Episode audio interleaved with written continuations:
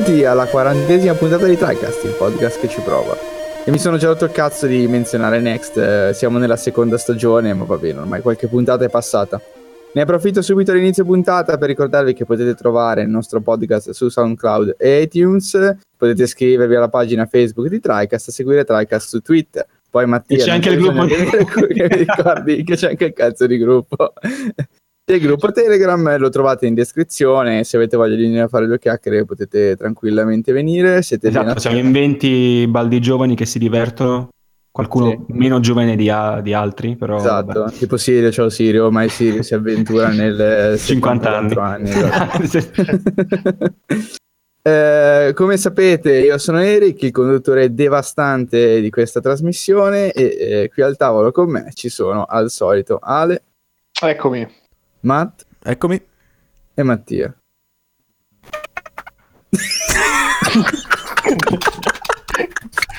Una chitarrata. Eccomi, ci scusiamo per il disagio, ma la mia connessione non aiuta. Uh, Eric, riprendi okay, la tua. Possiamo, possiamo Mamma mia. La, la puntata. Eh, oggi, eh, come avrete visto dal titolo, immagino, eh, puntata speciale, una puntata di chiusura barra apertura d'anno, la puntata dei Goti di TriCast, incredibile ragazzi, il grande hype eh, che Giorgino, come si chiama lì, Co- Gioffrino, neanche Giorgino. Però diciamolo, sono i Goti del 2019 in, in super anticipo. Ma... Eh, sì, confermiamo tutti, siamo arrivati dal futuro, sì. Ho già giocato No, Kingdom Hearts 3, non fa schifo gli, ragazzi, non aspetta- comprate. gli spettatori, ragazzi. Cioè, diciamo per bene cosa sono questi goti. Punto Allora, vabbè, come l'anno scorso, sostanzialmente i nostri goti sono i nostri goti, cioè eh, i giochi più belli che abbiamo giocato nel corso del 2018, ma che non necessariamente sono usciti nel corso del 2018. Game of the Year. Esatto. Discuteremo delle motivazioni, delle posizioni in maniera, speriamo, abbastanza interessante. Poi, siccome alcuni di noi eh, effettivamente giocano anche al di fuori del podcast, vero Mattia? E altri invece no. Eh, alcuni di noi, sottoscritto, in realtà porterà una top 5 di coppie di giochi perché mi scocciavo a escluderne troppi di quelli che ho giocato dalla lista. In realtà, così mi paro per il, il culo con eh, il, il Goti la prima posizione perché ne posso mettere due. Sì, sì, non ce la fa Eh, in realtà. esatto. non ce la fa. Confermo. E quindi possiamo iniziare. In realtà non abbiamo neanche deciso se andiamo in ordine ascendente o discendente. Io direi che partiamo dalla quinta posizione. per Sì, cosa sì, sì, sì. Io vi dico in realtà che non abbiamo nemmeno deciso se fare delle news a inizio puntata, ma non c'era nulla di rilevante per adesso in questo inizio anno. A Non parte mi sembra un, esatto. un paio di date per eh, dei titoli Nintendo, ma non vi preoccupate che ve le porteremo presto. Beh, Sì, c'è sì. qualche news nel senso che AMD ha rivelato la Radeon 7, per dire. Attenzione, Sì, vorrei una. fare news a bruciapelo. Oggi c'è stato uh, l'MD Keynote. eh, dove MD? Eh, dove MD ha presentato le novità in- che arriveranno nel corso del 2019. Eh, ovviamente grande presenza di Phil Spencer sul palco, ragazzi andate a vedere quel pezzo, è bellissimo, entra, dice due cagate, se ne va, non si sa neanche perché è entrato, non ha annunciato niente, non ha parlato di nulla. Eh, sembrava Eh. una conferenza Microsoft, evidentemente quando arriva Phil Spencer eh, influenza tutto. No, dai, come diceva Mattia, le cose più interessanti sono state senz'altro l'annuncio um, della prima GPU a 7 nanometri che si chiama appunto Radeon 7 e eh, dell'arrivo cir- a circa diciamo metà 2019 della nuova serie di processori eh, Ryzen, Ryzen 3. Per il resto comunque sì, hanno fatto vedere ovviamente eh, un processore non meglio specificato Ryzen 3 all'azione e, e la Radeon 7 in azione Voilà. Però si sa veramente diciamo poco Eh, non, non ci sono benchmark precisi non c'è nulla di, di cui discutere direi Beh, sicuro quando notizia- si sa di più poi se ne parla. sì sì sì Altra notizia magari interessante è che eh, con qualche leak, diciamolo così, ma neanche tanto leak, il PlayStation Now sta per arrivare Sì. anche in Italia. Vero, Quindi- vero, questo è Sì, importante. sì, sì. Questo è importante, tra l'altro apri- aprirebbe mille altri discorsi perché comunque essendo, essendo in questo periodo così vicino al probabile annuncio di PlayStation 5 ci si chiede no, se questo arrivo in Italia di PS Now non, non faccia parte di un pacchetto in realtà più grande, eh, inclusivo magari della console o magari della nuova console con PS Plus che include PS Now, sarebbe sarà Eh, infatti, interessante vedere un po'. A proposito che a marzo terminerà il supporto a PlayStation 3 Vita da parte del Plus, quindi potrebbe Sì, essere anche un segno questo, perché insomma aggiungeranno, levando qualcosa di solito si aggiunge sempre Esatto, dell'altro. esatto. se- se- se ci mettiamo dentro poi che PlayStation 3 appunto cos'è? Cioè il 60% del, te- del catalogo di PS Now sono tutti i titoli PS3, diciamo che il trade-off tra togliere eh, i giochi PS3 regalati e aggiungere il PS Now è sensato, insomma, abbastanza Sì, bilanciato sì, diciamo, sì, sì. Come, come- come scelta. Ci starebbe. Poi abbiamo altre E due anche il notizie. fatto che sia aumentato il prezzo, tra l'altro. Ah, sì, Scusate. scusate. Ah, sì, sì, sì. L'anno E- scorso, no? se non erro, è aumentato. Sì, sì, sì, è ecco, vero. Siamo lì, lì per, per dire cioè, che ormai è già aumentato, quindi la Ecco. gente non si lamenta e pensa di averlo, tra virgolette, gratis magari. Sì, sì, sì. Oppure aggiung- aumenteranno ancora, ma ne dubito, dai. Eh, Penso di no, non ora almeno. Comunque andiamo avanti. Uh, Altra piccola notizia è che praticamente questo venerdì, giusto? Questo venerdì esce. so, non la so cosa vuoi demo- no, perché abbiamo parlato di recente, quindi pensavo avessi sentito. Ah, ok, ok. Eh, esce la demo di Resident Evil 2, Ah, il remake, quindi questo venerdì, e praticamente dura mezz'ora, è a tempo, Mhm. e si potrà giocare solo una volta. Spero non sia il, il livello della stazione di polizia che si è già visto nel parecchi gameplay tra- trailer, quindi spero sia una zona No, no, è nuova. il boss finale, Mattia. È il boss Sì. finale, perfetto. Sì, Mezz'ora per batterlo, finisce il tempo, Esatto, il gioco. finito. Finito il gioco. Non lo compri. 60 euro risparmiati. E, ehm, notizia un po' più interessante magari rispetto a questa, però appunto chi vuole provare Resident Evil 2 si affretti su PlayStation Network a scaricare il gioco.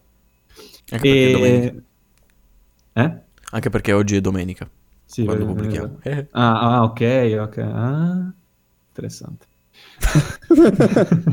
Regolare. eh, Vabbè. andiamo avanti, andiamo avanti. Avanti. Ultimissima notizia, andiamo veloci, è che praticamente ha annunciato che The Division 2 uscirà su, su PC solo eh, sulla piattaforma di- dell'Epic Store, praticamente, del nuovo e recente Epic Store e non su Steam.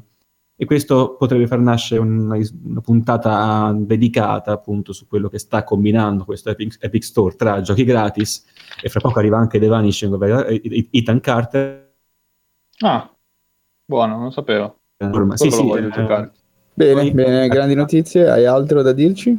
Si è spento, Si Mattia. è spento, esatto, Mattia è l'uomo delle notizie. Si- quando non fai le notizie si accende, dici tutte le notizie e poi dopo si spegne. Mi sentite? No, no, è un Sì, piccolo sì, caldo. sentiamo. Dicevo, appunto, finito Super Meat Boy, adesso arriva The Vanishing of Ethan Carter gratis, quindi... Non era Water Remains of Edith Finch. Eh, sì, no, infatti, scusate. infatti. Ah, No, ecco perché. Ah, scusate, ok. scusate, scusate, Ehm, sono simili, mi- non so perché li confondo, li confondo sempre. Ma sì, ma anch'io nel mio cervello sono la stessa cosa. Non so esattamente bene perché. arriva ma- su Epic Store come prossimo gioco gratis. Quindi tra giochi gratis e, eh, e o simili,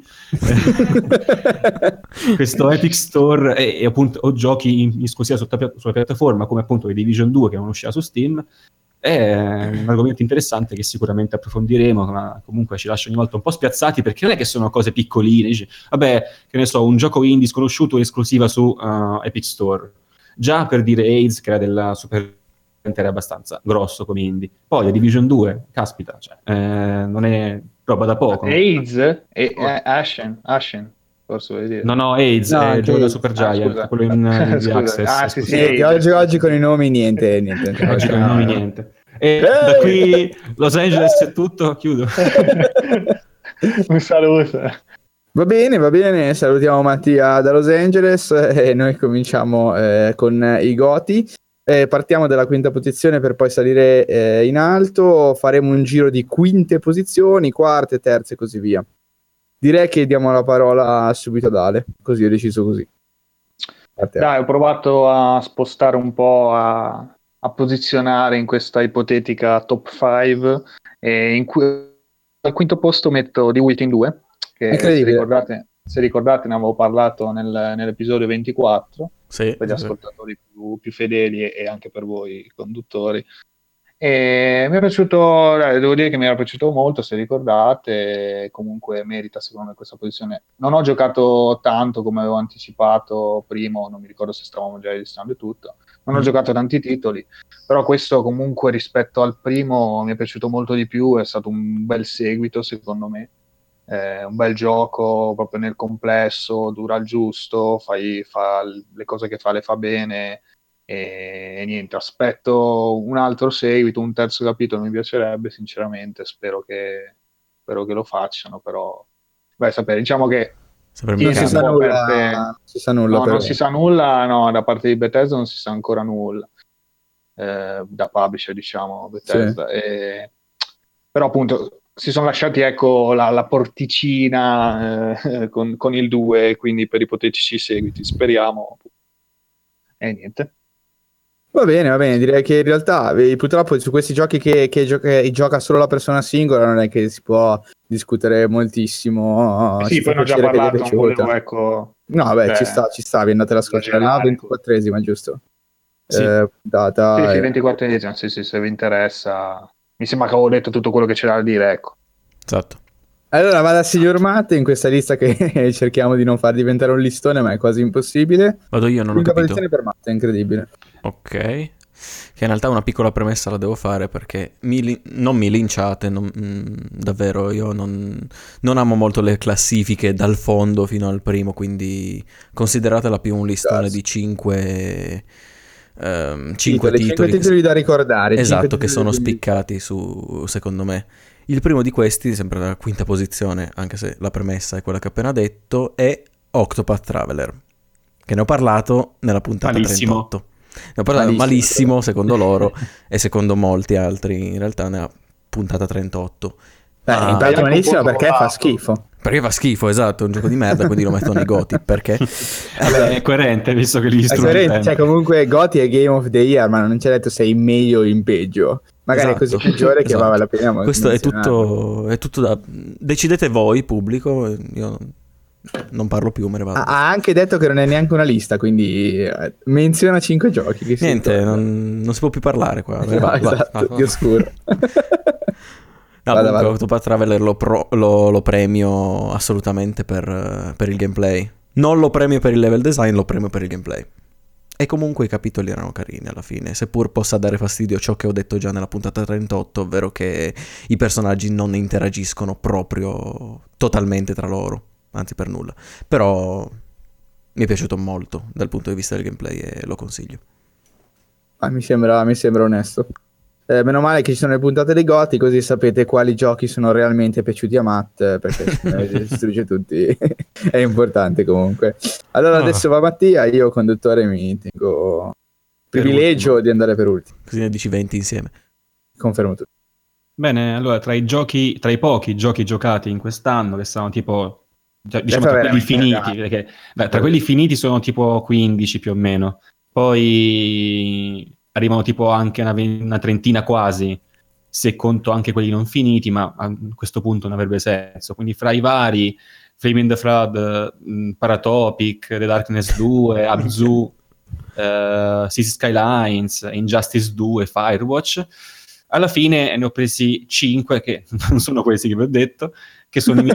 Genius. Vabbè, era per fare un'introduzione ai giochi giocati, eh, che sono appunto diciamo i primi quattro sono eh, da- dal quinto al secondo sono appunto i candidati, i goti mancati, e poi c'è il vero, il primo per me. Ecco, dai, Goti. Anche io una cosa del genere, dai, facciamo così perché il primo forse Ok. ce l'ho. Vai. E quindi per me il quinto è Unravel, gioco della published by EA, ne parlai nella seconda puntata, la mia, nella mia seconda puntata però non mi ricordo il numero preciso, forse la, la 18? Dovrebbe a essere controllare. Sì, dovrebbe essere la Sì, 18. sì, 18. 18 Montagne Mostri e Lana si chiamava e appunto qui parlavo di Unravel, questo gioco in cui impersoniamo Yarni, questo personaggino creato dalla lana di eh, una- un gomitolo di lana rosso di una signora anziana che vive in una casa e che attraverso un'avventura molto, vuol dire, emotiva, diciamolo così, mh, ma anche divertente dal punto di vista del gameplay, ripercorre una storia che collega persone, relazioni ehm, in maniera veramente ben fatta. Quindi per me è stato un, gioco che merita essere menzionato come un potenziale gioco dell'anno, anche se non ha raggiunto per ovvi motivi che saranno chiari più tardi. Ma per me Unravel è veramente stato un gran gioco in questo 2018, una bella scoperta e infatti vorrei giocarmi anche il secondo, adesso io ho un po' come... Che arriverà presto. Si- tra si evolve. Presto, oddio. Ma Ah, già ok, arrivato, sì, tu- no? no, Ah, è già uscito. È già uscito. Come è già uscito? Eh, sono scemo, va bene. No, a me Pare che è già uscito. Sì, sembra No, che no, sia no, uscito, però era così- stato presentato e è disponibile ora. Esatto, Appunto, no, era disponibile già nelle mi Ah, ricordavo. ecco. No, no, è già uscito. Devo 9 giugno, comprarlo io. infatti, Devo comprarlo io. All'EA Play, è da giugno che dormo. giustamente. E allora vado io, ragazzi. Io faccio una. vabbè, le mie, come ho già detto, sono coppie eh, di giochi. Cercherò di spiegare perché stanno su questa posizione. In realtà, faccio due, spendo due parole su come in realtà io compongo la lista. Praticamente Eh, ognuno la- ce l'ha diversa, ognuno ha una classifica Esatto, sua. eh, sì, sì, esatto. Meraviglioso. La, la mia lista, la mia lista semplicemente stanno al primo posto. Sono i giochi veramente indimenticabili, cioè quelli che.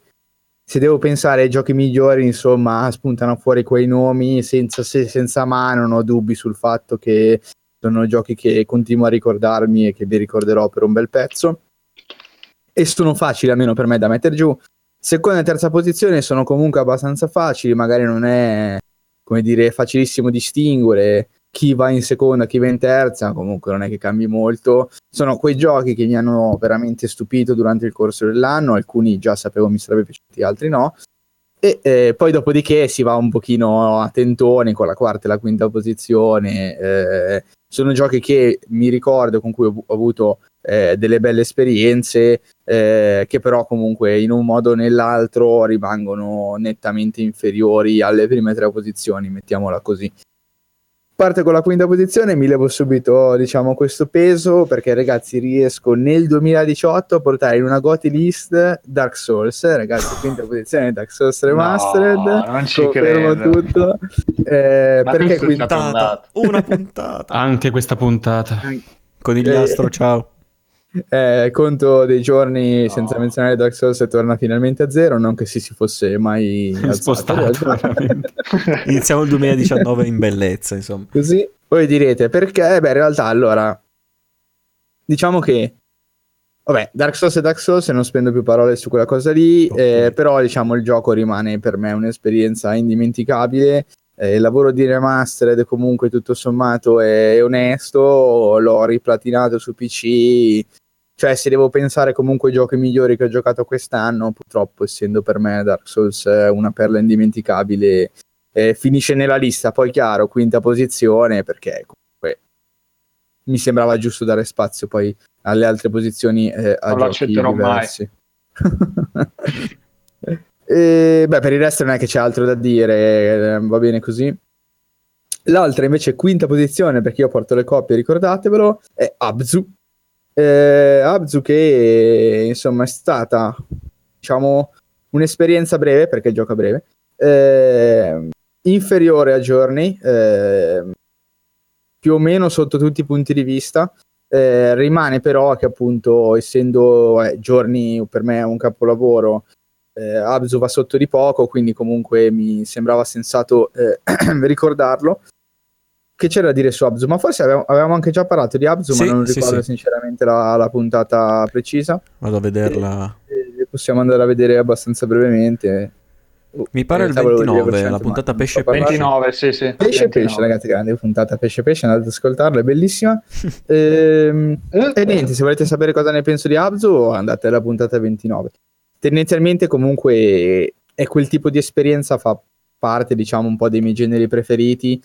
eh, di esperienze corte, ma comunque molto emotive, abbastanza criptiche e soprattutto, ovviamente, con un'estetica eh, molto particolare. Abzu fa tutto questo, lo fa bene, eh, lo fa in maniera veramente, veramente ottimale, diciamo. Per il resto c'è veramente anche qui poco da dire per un altro motivo, perché comunque Abzu sono poche meccaniche, c'è, c'è poco da, da parlare o da discutere. Ecco, è un gioco molto semplice, ma che ha avuto un grande impatto. Bene. Bene, bene. In realtà vedo che sta andando piano piano a scemare. Speriamo di arrivare a dei giochi che hanno giocato un po' tutti, così da accendere un attimino il dibattito. Eh, Abzu Eh, vorrei recuperarlo, ma no- non l'ho ancora. ma dura così tanto effettivamente che uno poi dice ma cosa faccio? Ma in una run te lo Non sei fatto? Cioè in una sessione? Eh, in due, in due, ma sì, ma Vabbè, dura sì. 4 ore, però sì, si può fare tranquillamente in una serata. Sono È un po' più lungo rispetto a giorni che... Eh, cosa scusa? No, sono quelli che ti tengono anche abbastanza incollati, quindi non è Sì, sì, raro esatto. che uno se li finisca in una serata. Va bene, allora riprendiamo il giro, le quinte posizioni non hanno scatenato dibattito, andiamo sulle quarte con Ale ancora che ci gira così. Vai, vai, Attenzione. vai, vai, vai. Entrati nella Eh, zona qua calda. diciamo che in quarta posizione sono andato per esclusione, ho messo il- un titolo che penso piaccia molto a Mattia, eh, Mattia, il nostro amato, amabile doppiatore. Che, Che sarebbe il momento intervenisse, ma è evidentemente mutato. che è Monster Hunter World comunque, No, no. perché è un titolo che voleva anche lui, ci sentiva discutere, era tutto esaltato. No, in realtà, poverino, gli abbiamo fatto una testa tanta. Però, vabbè, comunque Monster Hunter World eh, ne abbiamo parlato già nell'episodio 18. Esatto, che è lo Eh, stesso da di... dire, cioè... Lo stesso di? Eh, scusate, sono saltato, lo stesso di Un- Unravel. Ah, esatto, esatto. Cioè, è, è proprio. Ah, no, ok. Però, però non è la puntata in cui la, la sua seconda puntata, cazzo. Fu- Sarebbe stato bello se fosse stata la sua prima puntata. è vero, è Eh, vero. infatti. Arriva in TriQuest, gli rompiamo il cazzo con Monster Hunter World e la sua vita è segnata, sarà costretto sì, a sì. sentirci giocare a Sarebbe Monster stato- per Sarebbe stato incredibile. Comunque, Vabbè, Monster Hunter World, eh, c'è da dire, è un giocone che ha aperto questo 2018, ha vinto anche ai Goti eh, come, come RPG, RPG. dell'anno. Sì. Grande RPG. tra l'altro. E- pronto, pronto tra l'altro ad espandersi quest'anno con eh, bellissimo Iceborne, spero bellissimo chiaramente, ma mi fido abbastanza, con, eh, con questa nuova terra ghiacciata e nuovi mostri da affrontare. È un gioco andato benissimo, comunque apprezzato praticamente da tutti, per quanto ci siano magari forse ancora un po', non dico pochi contenuti perché in realtà piano piano li hanno, hanno aggiornato rispetto ai precedenti, più che altro sono pochi contenuti che però vabbè, cioè, abbiamo, quanto abbiamo fatto Eric? Du- 200 ore, 230, sì, e, ci sì. siamo ferma- e ci siamo fermati, cioè comunque, quindi non è che Sì, ce n'era ancora da fare volendo, poi chiaro lì ognuno fa, gioca come vuole, se si vuole farmare andare al- all'eccellenza con tutte le varie gemme, le varie robe, se no ti puoi benissimo fermare ai mostri li hai visti tutti, i set li hai, li hai visti tutti, le armi, quelle che vuoi provare le hai provate, quindi comunque è un gioco ottimo, un gioco cooperativo eccezionale, secondo me, cioè comunque ti metti Oh no, è tornato il chiptune. Tra l'altro mi è venuto in mente un appunto da fare riguardo a- anche all'altro Monster Hunter uscito nel corso dell'anno che è Generation Ultimate per Switch, eh, che devo dire, diciamo che molti, sono, molti giocatori magari si sono chiesti quale valesse la pena prendere, iniziare, magari se, da possessore di Switch e anche di altre console. Comunque il gioco, vabbè, poi è uscito anche su PC molto dopo, però alla fine Monster World rimane secondo me l'esperienza migliore nel complesso, è quella, che, quella su cui un, un nuovo giocatore si deve, deve, deve iniziare, insomma, deve iniziare da lì perché almeno ci sono più agevolazioni, più, più elementi migliori obiettivamente. E... Poi vabbè, il Generation Ultimate alla fine, così ce lo tiro dentro brevemente, rimane un gran gioco, però sente il peso, veramente il peso eccessivo degli anni e anche ha un'impostazione, secondo me, un po' sbagliata su certe cose perché noi l'abbiamo giocato in quattro, ma l'abbiamo tipo rotto all'inizio un po' strano perché inizia con sto low rank che non ha senso perché è troppo facile, cioè ma non è che è troppo facile Noioso. perché noi siamo bravi, è troppo facile perché è veramente ridicolo, cioè i mostri non hanno praticamente vita, eh, non, ehm, non fanno I tutti gli moveset attacchi, cioè, stessi, non si è- esatto. sì, sì, non si è capito bene, cioè, ok, fam- mi fai giocare, cioè, dai l'accessibilità a tutti e va bene, però il problema è che ti mettono anche dei mostri molto belli, ti fai i set belli, ti fai le armi belle, però poi cioè, non serve a niente, perché poi vai avanti e rifai tutto dall'inizio, cioè, Sì, sì, sì. hanno fatto trovato un po' un'impostazione, infatti ho sentito molto la cosa, come poi dicevi anche tu Eric, che nel, nel World comunque, ma anche negli altri Monster Hunter in realtà, cioè tu inizi, hai comunque la solita mappa, no? la mappa te la esplori, te- ehm, in- la impari, no? capisci cosa Sì. fare, dove andare, ti ricordi dove sono determinati oggetti magari che ti servono da combinare, eccetera. Nel eh, Generation Ultimate purtroppo no, perché sono, cioè, ci sono tipo tu- quasi tutte le mappe di ogni gioco. Alcune Sì, poi sì. sono orribili perché sono quelle vecchie vecchie di vecchi titoli, quindi hanno un design piattissimo, cioè sono proprio stanze invece che, che mappe. Invece poi quelle degli ultimi titoli, diciamo dal 4 in poi, sono più carine perché hanno le sezioni eh, verticali, quindi ti puoi aggrappare, ti puoi, puoi salire sui, sui piloni, sulle- ci sono le liane, ci sono le varie cose che rendono anche bene con certi mostri, no? Cioè se vi ricordate il ragno, Sì. eh, la, lo scorpione lì col, che gli sale sopra l'altro mostro e fanno la, si uniscono, e lì il Celtas, lì il Celtas Queen. Oh mio Dio, sì. Oppure, oppure anche il, quello mezzo scimmia che salta, sale, sale e scende dagli alieni. Cioè comunque ci sono quelle dinamiche molto interessanti che non ci sono però contro determinati mostri perché sono quelli vecchi. Cioè quindi c'è questo mistone strano, invece il World è molto più, tra virgolette, lineare. Cioè tu comunque impari una zona affronti diversi mostri in quella zona lì, quindi cioè, è tutto un, un, miglioramento continuo. Ecco, invece Generation Ultimate secondo me è molto più faticoso perché appunto ti butta lì, hai mille cose, non si capisce niente, non capisci mai cosa fare prima o dopo. Ma vogliamo anche solo dire che non puoi guardare l'albero di progressione delle armi per intero, ma sì, devi andare a tentoni sì, mentre sì. la potenzi, cioè una sì, roba... Sì, sì, no, no, ci sono cose ormai troppo scomode, cioè è proprio un, un titolo per chi veramente voleva ancora il vecchio Monster Hunter. O perché è pazzo. E, vabbè, ce l'ha avuto su Switch, HD, che per carità, cioè, ma poi ci sono cose bellissime comunque, perché per carità, beh, però richiede, secondo me, richiede veramente un... Per, per essere apprezzato appieno richiede un tempo e una proprio fatica proprio psicologica ormai sì, che, sì, sì. Ecco, poi diciamo, diciamo, la verità dopo tutto questo tempo eh, abbiamo giocato questo è Ale ragazzi giochiamo Monster Hunter World è bellissimo giochiamo il Generation Ultimate tutti insieme è ancora più bello cioè per Ale all'inizio Monster Hunter dice no no ma c'è troppa roba no ma nel World ce n'è troppo poco per la mostri quantità. Generation Ultimate sono troppo fighi veramente.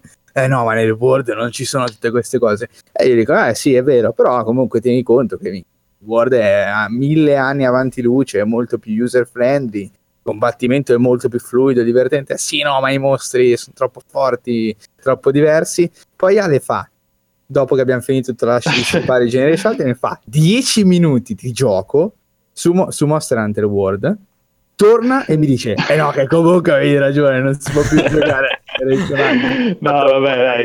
Cioè, è vero in parte però comunque è vero che nel, nel, Generation, nel Generation Ultimate ci sono ancora cose molto fighe ma perché cioè chiaramente appunto essendo un mistone di tutto cioè ci hanno messo tutto c'è un botto che... di roba che hanno sviluppato negli anni, invece il World sta sì. iniziando, si sta evolvendo, appunto l'espansione Iceborne uscirà quest'anno, vedremo cosa porterà.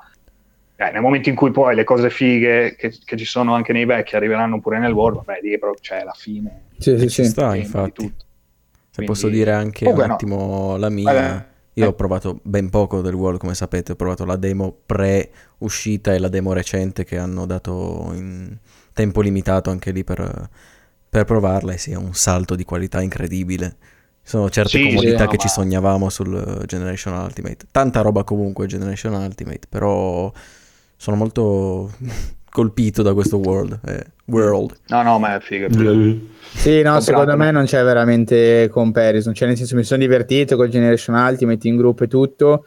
Però ho sentito veramente il grande vantaggio del giocare in gruppo. Fossi stato da solo, sarei durato veramente molto di meno. Cioè... Sì, è vero, sì, è vero. No, anche, vero, per, anche vero, vero, per, quanto era noioso fa- eh, la fase iniziale, poi comunque per sì, la difficoltà. Sì, no, ma infatti quello è fuori, cioè proprio l'impostazione sbagliata. Ti uccide. Cioè. Sì, sì, sì. Proprio un'impostazione. Sì, lo rank del, del, del, del, Generation Ultimate sono 40 ore di nulla praticamente. Poi sì, già in, in high rank che lì ti, veramente ti prendi già le mazzate.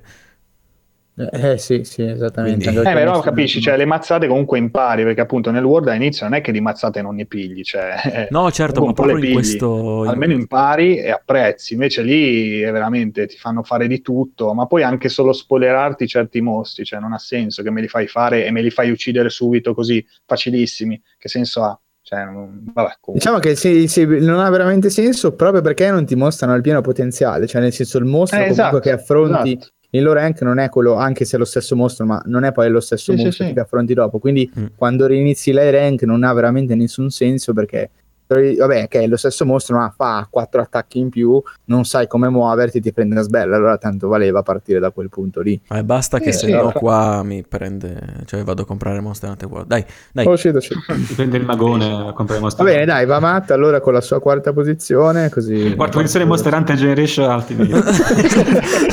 la metto apposta solo per parlarne ancora di più, è un jolly praticamente. Esatto. No, come, come, ripeto, come Mattia, questi sono i candidati in realtà, quindi non è una effettiva quarta posizione. Io quest'anno palle. mi sono giocato mancati. sia Metal Gear Solid 3 che Metal Gear Solid 4. Tensione. Mi, mi sento di Incredibile. mettere Metal Gear Solid 3 perché Ah, Attenzione. non so se Attenzione. ci sono parole in realtà Per descrivere il gioco.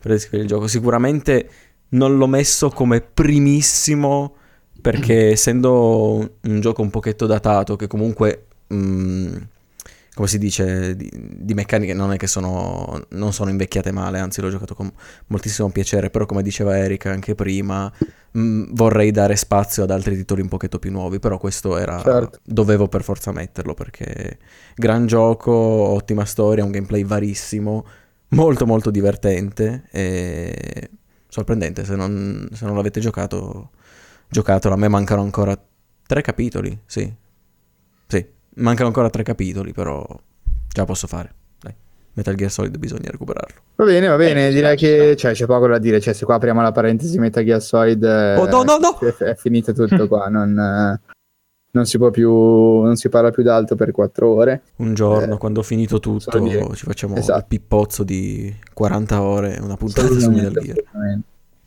Faremo un bel grande recap, un bel grande extra su, solo su Metal Gear Solid di 8 ore e di 19 minuti. Solo sul primo, solo su Metal Gear Solo Solid. sul primo, proprio. esatto. Poi Poi gli arriveranno altri. gli altri. E li, li- li rigiochiamo mentre parliamo e commentiamo le scene. eh, Piaggiamo, che capolavoro! Bene, adesso solito manteniamo il giro. Tocca a Mattia con la sua quarta posizione. Sì, ecco, per il quarto Goti mancato c'è eh, un gioco che mi ha fatto scoprire Eric. Incredibile. Penso non l'avevi mai giocato. Dark Souls. Eh, eh, no, no, basta. Dark Souls Remastered 2. Oh, shit, oh, shit. No, no, è, è Steam World Dig 2. Eh. Ah. Questo gioco finanziato dall'Unione Europea, sta cosa non mi passerà mai dalla mente. nei titoli, no, nei titoli di, di apertura, tipo esce un simbolo che si capisce che comunque è stato finanziato in qualche modo, non so perché, dall'UE. E tu Ok. dici ok. Ok. E poi parte il menu. Vabbè, comunque Steam World Dig 2, questo possiamo dire che è un, che è un Metroidvania, no? Possiamo Certo, dire, certo. Che, possiamo dire che è un Eh, Metroidvania. Certo. Ehm, un po' diverso perché introduce come innovazione il fatto che in un certo qual senso non è in maniera libera come potrebbe essere un Minecraft, ti costruisci tu un percorso di avanzamento nel gioco, nel senso che in questo secondo capitolo del primo che non ho mai giocato, ma comunque la storia non è molto complicata, si intuisce anche effettivamente cosa è successo nel Ok. primo, anche se appunto non si è giocato quel gioco. E ehm, dicevo, ti permette di costruire un tuo percorso perché eh, sei un robot eh, che ha delle capacità mh, che gli permettono appunto di trivellare, di rompere il terreno in certi modi e poi praticamente, visto che molto spesso ti avventuri in caverne, appunto nel sottosuolo, il gioco si dipana appunto in una discesa sempre più ripida nel- al centro del pianeta, Inferno. Ehm, inferno, a pari a un certo punto che capisci che, capisci che sei, che sei vicino perché c'è la lava e tutto, non, non dico altro. Ehm, se volete sentire la puntata, non mi ricordo il numero, andate sulla nostra pagina SoundCloud e cercatevi una puntata in cui si parla di SteamWorld Dig 2. Ma In realtà non mi ricordo neanche io. no, veramente mi ricordo, non mi sono segnato le puntate effettivamente dove rimandare, adesso dovevi farlo nel tempo in cui voi parlate. Comunque, aspetta, aspetta, ci dopo vi qua. aggiorniamo. Nella C'è 33, lui, c'è lui. Caldo e 33, Tristezza ragazzi. Remake. Ah, Caldo e Tristezza Remake, Tristezza che citiamo Remake. sempre ogni tanto perché ogni tanto ha dei- degli ascolti in più, quindi è sempre citata questa puntata. Esatto. Quindi Caldo Tristezza Remake, parlo di Steam World Dig 2. Ma perché vedono che in realtà in copertina c'è un personaggio di Papers, Please, grande gioco. Eh, esatto, esatto. Papers, Please. Poi tutti parleremo. lì perché è il gioco più famoso del mondo. Oh, e, e niente, quindi eh, dicevo, eh, puoi costruirti un percorso ehm, nei livelli. Però devo dire la verità, ho giocato altri mh, Metroidvania like con mh, diciamo elementi diversi, un po' innovativi in passato, per esempio Ori, ma eh, Dig 2 è davvero stata per me la droga, inaspettatamente, cioè giocavo appena potevo e mi divertivo sempre un sacco perché tutti i, i power up, tutti gli elementi di gioco erano perfettamente ca- incastrati insieme e divertivo un sacco, io mi divertivo, anche se non è che facevi cose incredibili alla Ori, però il combattimento era soddisfacente, era interessante andare in cerca eh, dei, diciamo, dei preziosi per poter poi pagarti i potenziamenti, molti preziosi non è che devi semplicemente spaccarli perché te, te li trovi davanti, molto, spesso devi costruirti un percorso ad hoc per raggiungerli, quindi era sempre interessante andare anche alla ricerca dei potenziali soldi e eh, quindi è un gioco che eh, nonostante sia, eh, possiamo dire semplice in qualche modo, ma sembra, anzi diciamo sembra semplice ma in realtà non lo è, nella sua diciamo, semplicità apparente costrui- costruisce davvero un bel mondo di gioco divertente e sinceramente non vedo l'ora di giocarmi il terzo che comunque sembra essere in arrivo. E per me è un, un goti mancato per motivi che poi vedremo quando rivelerò il primo gioco, il Goti vero e proprio, ma mi ha veramente divertito e sorpreso, devo dire, perché non me l'aspettavo per nulla. Diciamo che anche per questo che è stato in lista e ha superato Arrival, altro indie, ehm, proprio perché mi ha sorpreso questa um, complessità sbarra uh, divertimento che si celava dietro un gioco che sembra anche diciamo, esteticamente così semplice. Quindi Steam World Dig 2 è la mia quarta posizione. Grande Steamboard Dig, eh, mi accodo nel senso comunque.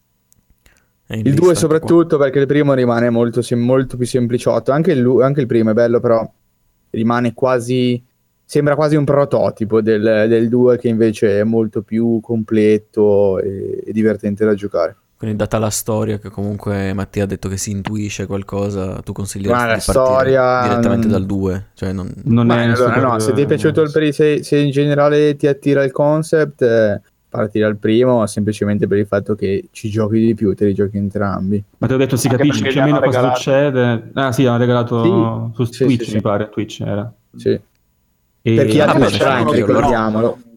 C'è anche eh? uno spin-off se non erro. Sì, è, è, vero, ci sono altri due giochi. Sì, ma Steam sì, World, altro League, ma qualcos'altro. Sì, di altro genere, Steam World Ace. Eh. Sì, sì, Steam World Heist. È uno strategico e l'altro non, non ben capito. Forse un Tower Defense, ah, non mi okay. ricordo. Quelli devo dire non ho proprio toccati, però no, vabbè, no, comunque no, Steam World League rimane comunque il, sì, il sì, principale. Sì, principale. E comunque sì, la storia davvero, io l'ho intuita, diciamo, quella del primo, forse non esattamente, ma comunque si capisce cosa è successo. Gli eventi sono molto semplici, i personaggi sono molto carini, se uno, diciamo che, come dire, eh, non è che sono giochi che durando ore e ore e ore giustamente uno si fa la domanda ma devo giocarmi i precedenti? Il precedente 1 dura molto poco se, se uno pensa diciamo che eh, il concept o vede qualche trailer o video e lo attira secondo me può partire dal primo tranquillamente tanto finisce in poche ore può giocare il secondo eh, anche subito dopo tanto comunque sono giochi molto belli ma che tendenzialmente brevi, non durano tantissimo, quindi non è un problema. Capito, perfetto. Allora passiamo alla mia quarta posizione, in realtà uno di questi due giochi nemmeno ci pensavo che ci avevo giocato quest'anno, eh, che è Borderlands 2, signori, Borderlands 2. Ah. Giocato ad inizio anno eh, tutto in coop con, con il Buonale. Ma aspetta, scusa, ma abbiamo giocato quest'anno? Sì, all'inizio di quest'anno. Prima di Monster Hunter World.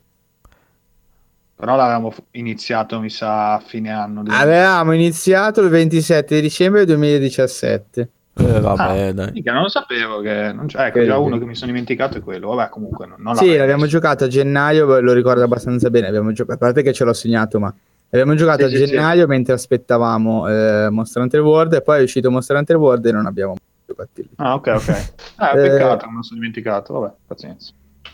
Borderlands 2, vabbè, immagino che più o meno tutti conoscano Borderlands, ma comunque uno sparatutto eh, vabbè, che in realtà abbiamo scelto eh, semplicemente eh, per la coop, insomma, cerchiamo sempre qualche gioco in coop ben fatto da poter giocare. L'impostazione di Borderlands, secondo me, è, tra, le, tra, le, migliori, insomma, comunque eh, poter fare la campagna eh, insieme a qualcun altro fino a quattro giocatori, se non sbaglio, eh, in modo che ognuno mantenga sì, la sì, propria progressione eh, è la cosa migliore insomma perché così si può giocare eh, liberamente eh, insieme. Poi in caso appunto ci sia qualcuno che lascia il gruppo si può continuare eh, senza rischiare di perdere niente. 2 è quarto posto perché a me ha veramente divertito ha una direzione artistica molto particolare eh, dei personaggi altrettanto particolari, sempre abbastanza divertenti, atipici. Eh, è proprio, come posso dire, è bello stare nel mondo di Borderlands in generale, cioè è molto divertente. Poi mappe veramente, veramente enormi, cioè ce n'erano alcuni. Io sinceramente all'inizio non, non conoscevo, non mi aspettavo questa vastità eh, enormi e con, con, tante cose da fare. Adesso che ne parlo mi, mi viene pure voglia di, di riprenderlo. il magone. Eh, no, perché è proprio, cioè, è quello sparatutto un po' MMO con quel, con quel sistema di drop eh, alla Diablo eh, che ti tira dentro, no? Ti tira dentro perché, vabbè, perché di base queste impostazioni del drop, delle rarità, eccetera, comunque eh, a chi piace è di per sé una droga e poi il mondo è costruito eh, in maniera veramente ottima tra atmosfere, personaggi, estetica, ti tira dentro, le mappe Vero sono sempre Destiny 2, divertenti. giusto? Destiny Cosa? 2. Mo- secondo me, mh, almeno per quello che io ho visto di Destiny 2, che visto ovviamente qua non cito, beh, ho giocato comunque un 15 ore tutte, credo. Mm. Eh, molto il level design di, di Destiny 2 è molto più lineare, cioè è molto più semplice. ci secondo me, quello di Borderlands 2 è veramente un passo avanti. Il level design in generale, queste mappe enormi, spesso anche molto verticali. eh, un bel level design. Comunque, andare in giro, scoprire posti, luoghi più o meno segreti o più o meno nascosti. eh, a, me, a me è divertito molto. Sì, poi è Eh, chiaro che immagino Destiny 2 sia più, cioè meglio impostato per quanto riguarda magari farti la situazione epica al momento spettacolare, cose chiaramente sono due giochi diciamo Sì, sì, diversi sì, esatto. in quel senso lì, però cioè Borderlands appunto anche a me che piace molto Diablo, cioè funziona perché mi piace portare avanti il personaggio, mi piace trovare le nuove armi, pare che poi ci sono armi tutte folli, strane, un po' alla Sì, sì, sì. quasi alla Ratchet e Clank, no? un po' quelle un po' bizzarre, diciamo, che fanno suoni strani, fanno colpi stranissimi. Sì, è tutto surreale, ha quell'atmosfera Sì, sì, un sì. po' molto I bella. nemici anche, quelli là col, quello con lo scudo, col tizio sopra lo scudo, cioè quelle cose un po' strane che sono abbastanza divertenti, dai. Cioè comunque funziona, funziona bene. Poi quando Funziona- vedi i funziona molto i bene, numeri- E riprenderemo i DLC e poi li, li porteremo anche Sì, sì, nei sì, podcast, volentieri. li teniamo lì caldi. E, e niente, in realtà c'è mo- da menzionare sicuramente, devo mettere in lista, devo metterlo da qualche parte perché come sapete io gli FPS non li gioco quasi mai, ma questo col fattore co-op eh, più il gioco fatto bene è stata veramente una bella esperienza. Tra l'altro è anche parecchio lunga perché abbiamo giocato Mm, mi pare sì. 65 ore, una cosa così, quindi non è, non è- non è corto per niente, eppure non ci ha stuccato. Appunto. No, no, L'altra quarta- momento più, più mo- morbido, più... Sì, beh, chiaro, ci sono i momenti un vabbè, attimino, soprattutto quando ti impiegoli un po' con le secondarie, perché eh, noi Sì, abbiamo sì. questo, questo morbo, cioè il punto esclamativo sopra il personaggio, bisogna andare a prendere la secondaria, Sì, devi sì. farla, devi combinarla. altre chiaramente più, più Sì, sì. Diciamo però che avendo appunto alcune missioni belle, cioè quello che è di bello Borderlands 2 è che è vero, ci sono le, le- le missioni magari un po' mosce, magari un po' ripetitive, però eh, essendo la qualità media no, della, della- della missione non spettacolare, ma comunque per certi versi interessante, hai sempre voglia di, di provare a fare anche le secondarie, insomma, per vedere un po' cosa ti fanno vedere, eccetera. Poi qualcuna magari è anche ripetitiva, per carità, però eh, non, è, non è così scontato lo sì e ti fa venire voglia, insomma, di, Sì, di sì. sfruttare a, a dovere tutto quello che ti dà il gioco e continuare a giocarci. Detto questo, la mia altra quarta posizione è un eh, gioco che in realtà è- non pensavo neanche di voler giocare, però poi alla fine eh, sono partito, mi serviva un gioco, diciamo, eh, portable su Switch eh, da godermi durante 3-4 giorni di vacanza e mi sono comprato Shovel Knight. Ah, Shovel Eh, Mm. Shovel Knight è un platform veramente bellissimo. Eh, cosa si può, dire, si può dire di Shovel Knight? Comunque riproduce un po' quell'atmosfera old school, ve lo fa veramente molto bene. È tutto 8 bit, musiche, eh, grafica, comunque impostazione estetica, e, ma, ma fa veramente, diciamo, come posso dire, platfor- platforming, scusate, di, di una qualità veramente eccellente. Eh, lato estetico, veramente per me è uno dei giochi probabilmente più belli che ho giocato quest'anno. Eh, è veramente, veramente bellissimo. Ma una che devo varietà dire su. Shovel Knight, Sì? visto, che, visto che l'ho giocato anch'io comunque, eh, a parte un DLC, quello di... Come si chiama quel cavaliere del- che, fa- che usa il veleno? Mi ricordo. Ah, Eh, Plague Knight. Plague Knight, Eh. sì. Sì, eh, tranne quello perché era vabbè, il più debole, non l'ho giocato. E ehm, devo dire che tra i giochi con l'estetica, diciamo, pixellosa, retro, è uno dei pochi che mi sembra che potrebbe essere davvero uscito da, non da un cabinato, però da una console di una ventina Perché di anni fa, è un po' tutto in più. 8 bit, cioè non è, non è Sì. perché tu pensi che sia veramente così, è perché potrebbe per davvero a livello tecnico essere. L'hanno fatto apposta, appostissima. Un po' come Messenger. Cioè, ci- se esatto, si sono veramente impegnati in questo senso, cioè non è un 8 bit falso, non so Mm. come spiegarmi. Ok, ok, a livello tecnico. Lo fanno, non sapevo, quindi per questo mi sembra questo feeling diverso, dicevo, però cavolo, questo è veramente un gioco che mi sembra uscito da Sì, sì, sì. 20 e più anni fa, quindi È vero, è vero. Eh, però comunque oggi, però, è veramente, roba. è veramente strabiliante, secondo me.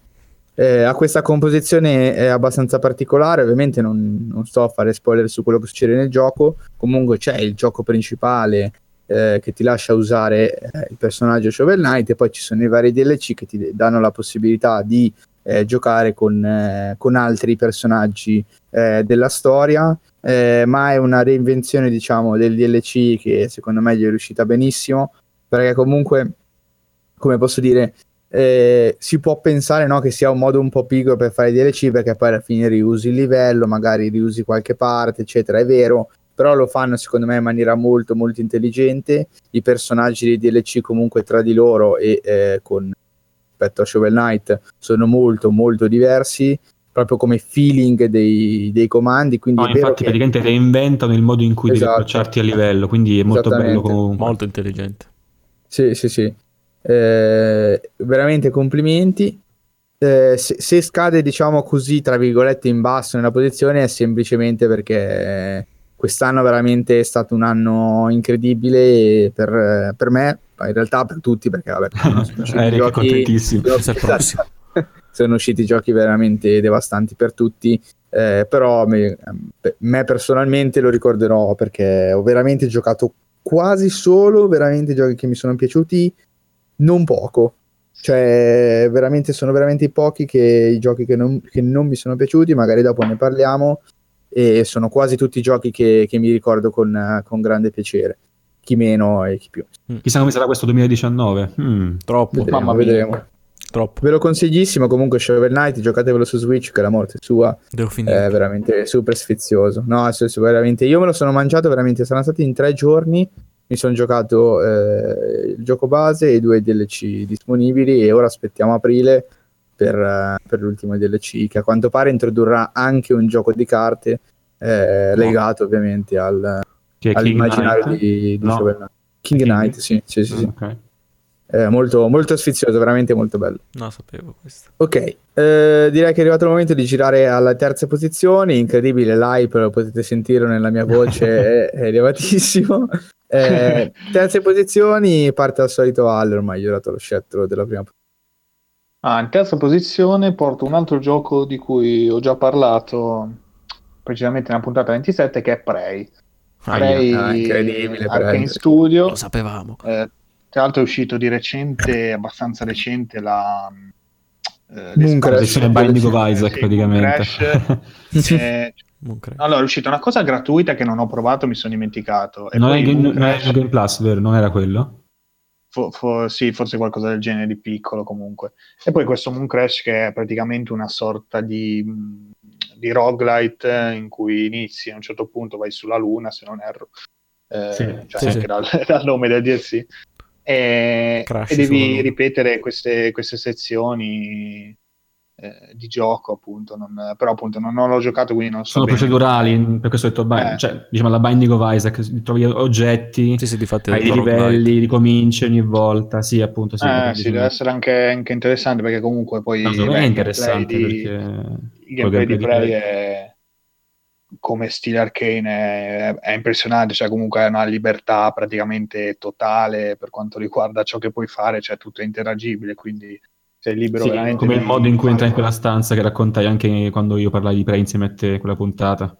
Che Sì, non sì, era sì. neanche previsto dal gioco, ma riuscì a farlo comunque, non, non rompendolo, però usando comunque regole che il gioco mi dava. Quindi Sì, sì, no, esatto, esatto, sì, sì, puoi fare queste cose, sì, sì, che sembra quasi che lo rompi, "Mm, però mi sembra di esagerare se faccio così, però alla fine c'è, la libertà è, Tutto è assoluta, ovviamente va in base poi all'abilità che hai, se- come scegli di evolvere il personaggio, perché comunque il personaggio lo puoi evolvere, quindi farai determinate cose in questa stazione spaziale enorme, impressionante. Che alcuni paragonano Eh, al design di Dark Sì, Souls. l'avevi già detto, ti avevo già detto sì, vabbè, perché... No, scusa, non dico più, basta.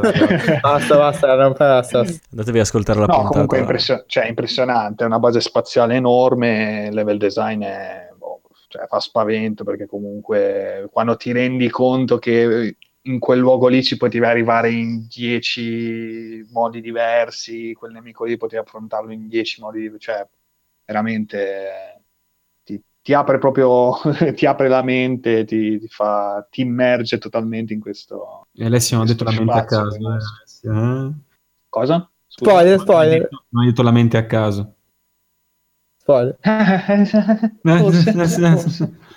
No, comunque poi- veramente bello, veramente bello. Vorrei giocarmi Dishonored 2, tra l'altro, spero Aia. che quest'anno Triggered, Mattia, spero di riuscire a giocarlo perché l'ho saltato, mannaggia, cioè tra una cosa e l'altra ho saltato tal- cioè ci ho messo talmente tanto a iniziarlo che alla fine poi è, uscito Prey e ho preferito Prey per cambiare un po' ambientazione, diciamo, com'è.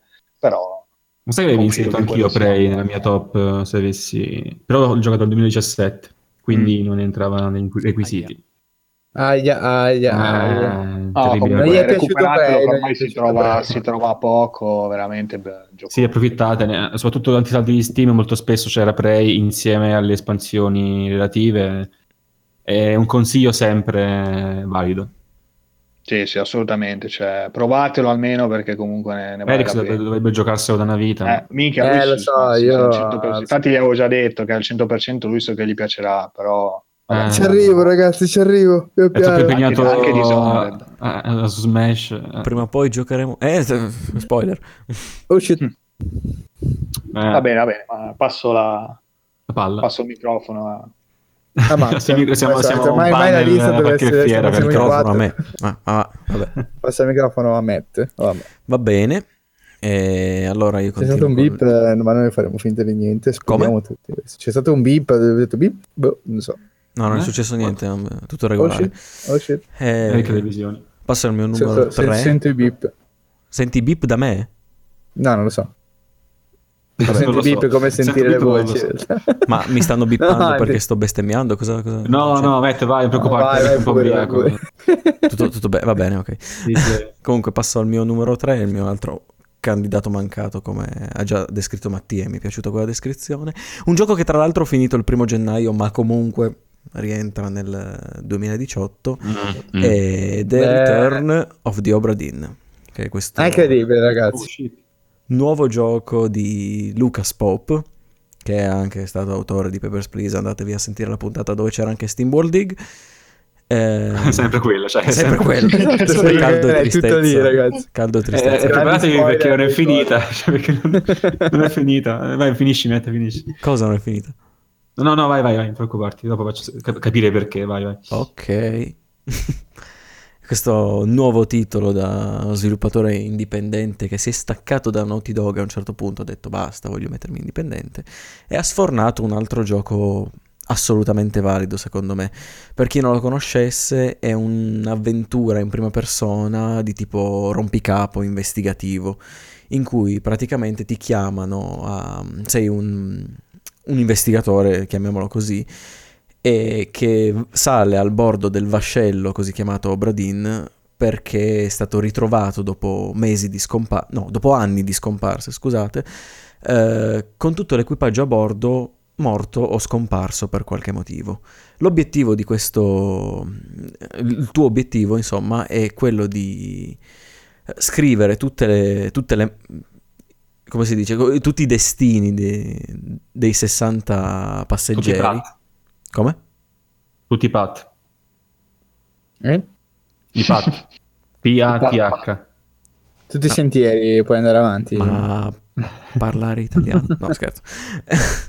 Eh, tutti, sì, tutti i 60 destini Padless. dei passeggeri, basta, della gente a bordo, sia dell'equipaggio sia dei passeggeri, eh, usando un particolare meccanismo che poi sicuramente ve ne parlerò con più dettaglio più avanti perché è un gioco che merita parecchia attenzione, con una specie di aggeggio che ha la forma di un, di un orologio eh, che praticamente ti fa rivivere l'istante della morte del- Ah, della persona. Esatto, sono tutti morti? No, non è vero. Ehm, ti fa rivivere quell'istante e praticamente l'istante della morte si presenta come una scena in 3D visitabile, statica, e tu attraverso quella devi capire che cosa è successo a quella, a quella persona, puoi anche capire cosa è successo a degli altri perché magari compaiono altre persone in questo ricordo e ricostruire così tutto- tutta la storia della- dalla partenza fino al- allo sfacelo di cosa è successo. adesso sembra- c'ho, la, c'ho la hype adesso io. L'hype, l'hype. Addirittura. No, No. eh, super, super- super hype. Come no? Su- Super, supera l'hype. Così. No, no, ver- no, no, mi... Ah, davvero? Ma ne avevo già sentito parlare, ma mi interessa parecchio. Però adesso ricordati che l'ha fatto quello di Papers, Please. Ti Sì, eh, Esatto. Eh, attento, eh. sono lì lì che devo stare attento. eh. Ma sì. Però La- devo dire, la la gente non lo sa ancora. sulla morte tramite la scena che puoi interagire l'ho visto parecchie volte. Tipo, Mm. vabbè, era- c'era una, una sorta di roba simile già in- nella serie Arkham di Batman, Mm. però se- per chi ha visto i gameplay di Sinking City, il gioco prossimo che deve uscire a tema Lovecraft dopo Call of Cthulhu che è uscito questo Halloween passato, Sì. ehm, anche lì c'è un sistema simile per l'investigazione. Sì, mi la ricordavo. scena della morte, vedi cosa è successo, quindi sì. ricostruisci il percorso della vittima robe così. È tutto molto diverso in realtà perché qua è semplicemente la roba statica, senza dialoghi, senza niente. Vabbè, hai un piccolo dialogo all'inizio di ogni ricordo o delle- degli effetti sonori e poi è lasciato tutto alla tua immaginazione, alla tua interpretazione del- Wow. delle varie scene che leggi. No, no, molto, molto, molto bello e soprattutto molto difficile. L'ho trovato parecchio difficile e bisogna avere un certo background anche di cultura generale perché alcune cose... Ah. E non- poi è la capitale della... Eh, esatto, esatto. Cazzo, cazzo, aspetta, mi andare su Wikipedia. Capitale del Venezuela No, la bisogna conoscere. no. Ehm, Praticamente bello. uh, Obredin, una partita TVR Pursuit mascherata da videogioco.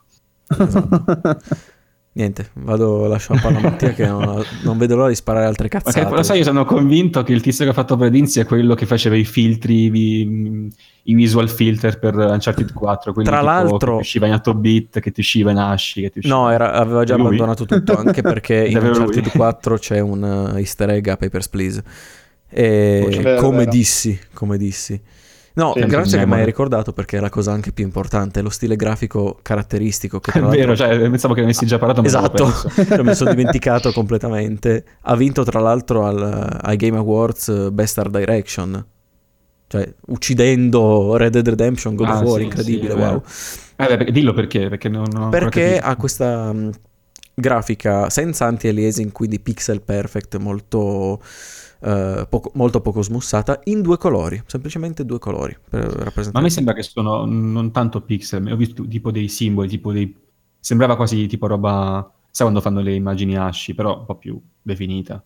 O sono veramente Mm, pixel? No, è, è una ricordo tecnica che si chiama dithering in realtà, perché ci sono dei punti che fanno de- dei Mm. puntini messi insieme che creano l'illusione dell'ombra. No, no, nulla di, nulla di Ash assolutamente. Ok, vabbè, allora Sembra quasi un filtro fotografico, diciamo, quei filtri un po' assurdi che non si capisce benissimo. Cioè.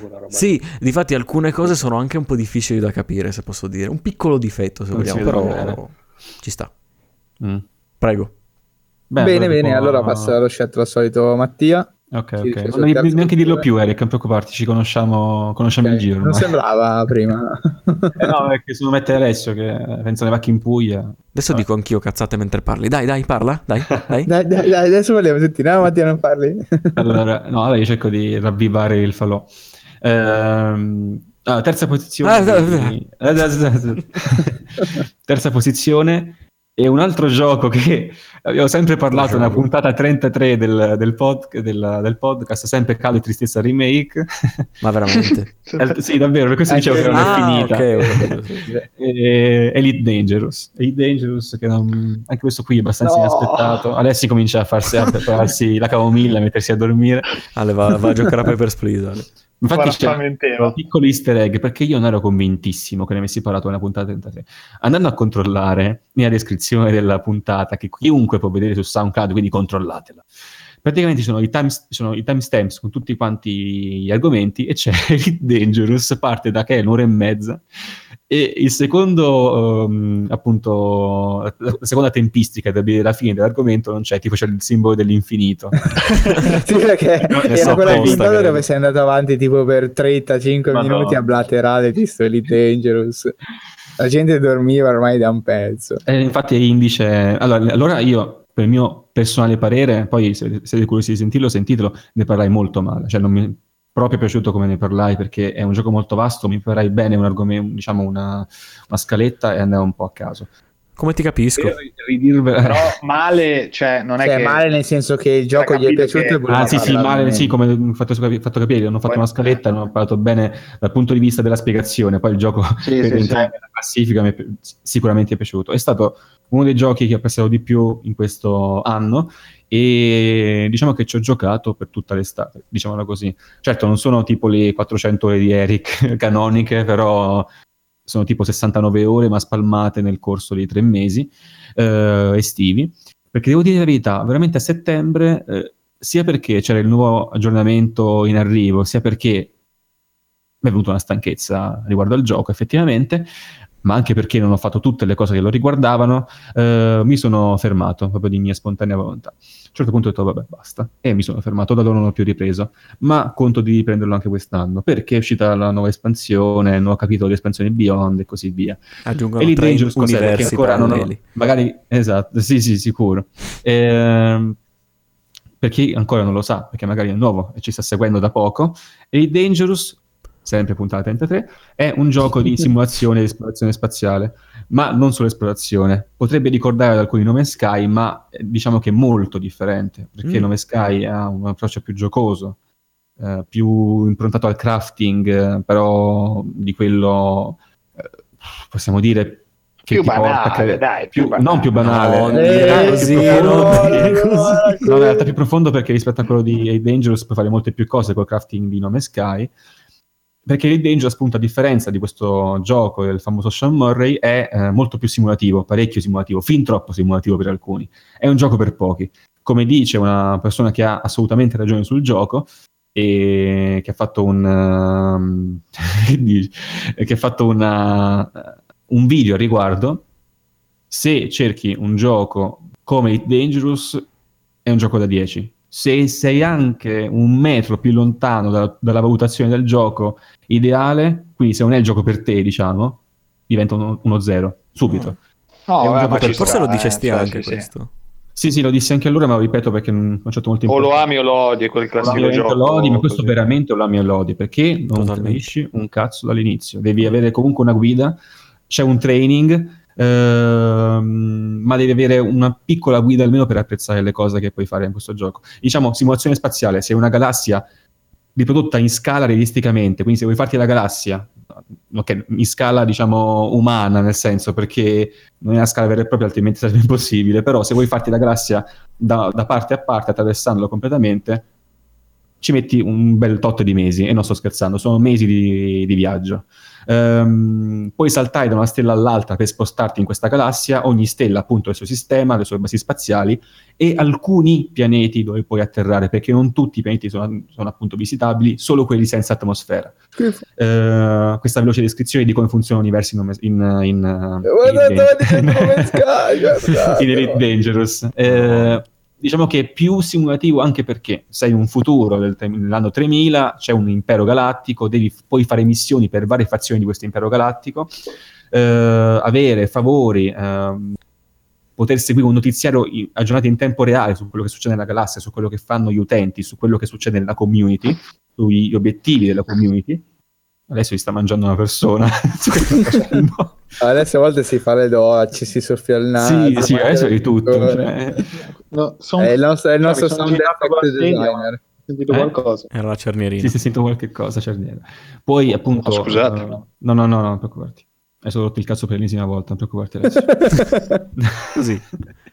allora, eh, quindi puoi fare missioni, ci sono eventi della community, è molto profondo, molto bello per chi, ha, per chi è interessato all'argomento del cosmo, dello spazio, perché è tutto prodotto realisticamente e dove deve essere però appunto è un gioco per pochi. Per dire, eh, eh, c'è chi si scoccia a fare avanti e indietro per le stelle, c'è chi come me si emoziona solo a vedere anche un nome di una stella che esiste veramente e che puoi davvero raggiungere. Una volta mi feci eh, un viaggio fino alle Pleiadi per dire, fu molto bello, ma anche solo il viaggio. Puoi arrivare fino a nebulose realmente esistenti, puoi farti un viaggio fino a Sagittarius A, il buco nero nel centro della galassia, che è davvero lì e si chiama così. Um, è realistica la resa grafica dello spazio, a differenza di Nome Sky che si rifà a una, uno stile grafico, un'estetica appartenente alle graphic novel degli, degli, anni Ottanta che parlavano di spazio, si riferisce più a un universo immaginato anche da Asimov, questo invece di Eight Dangerous è una cosa molto realistica.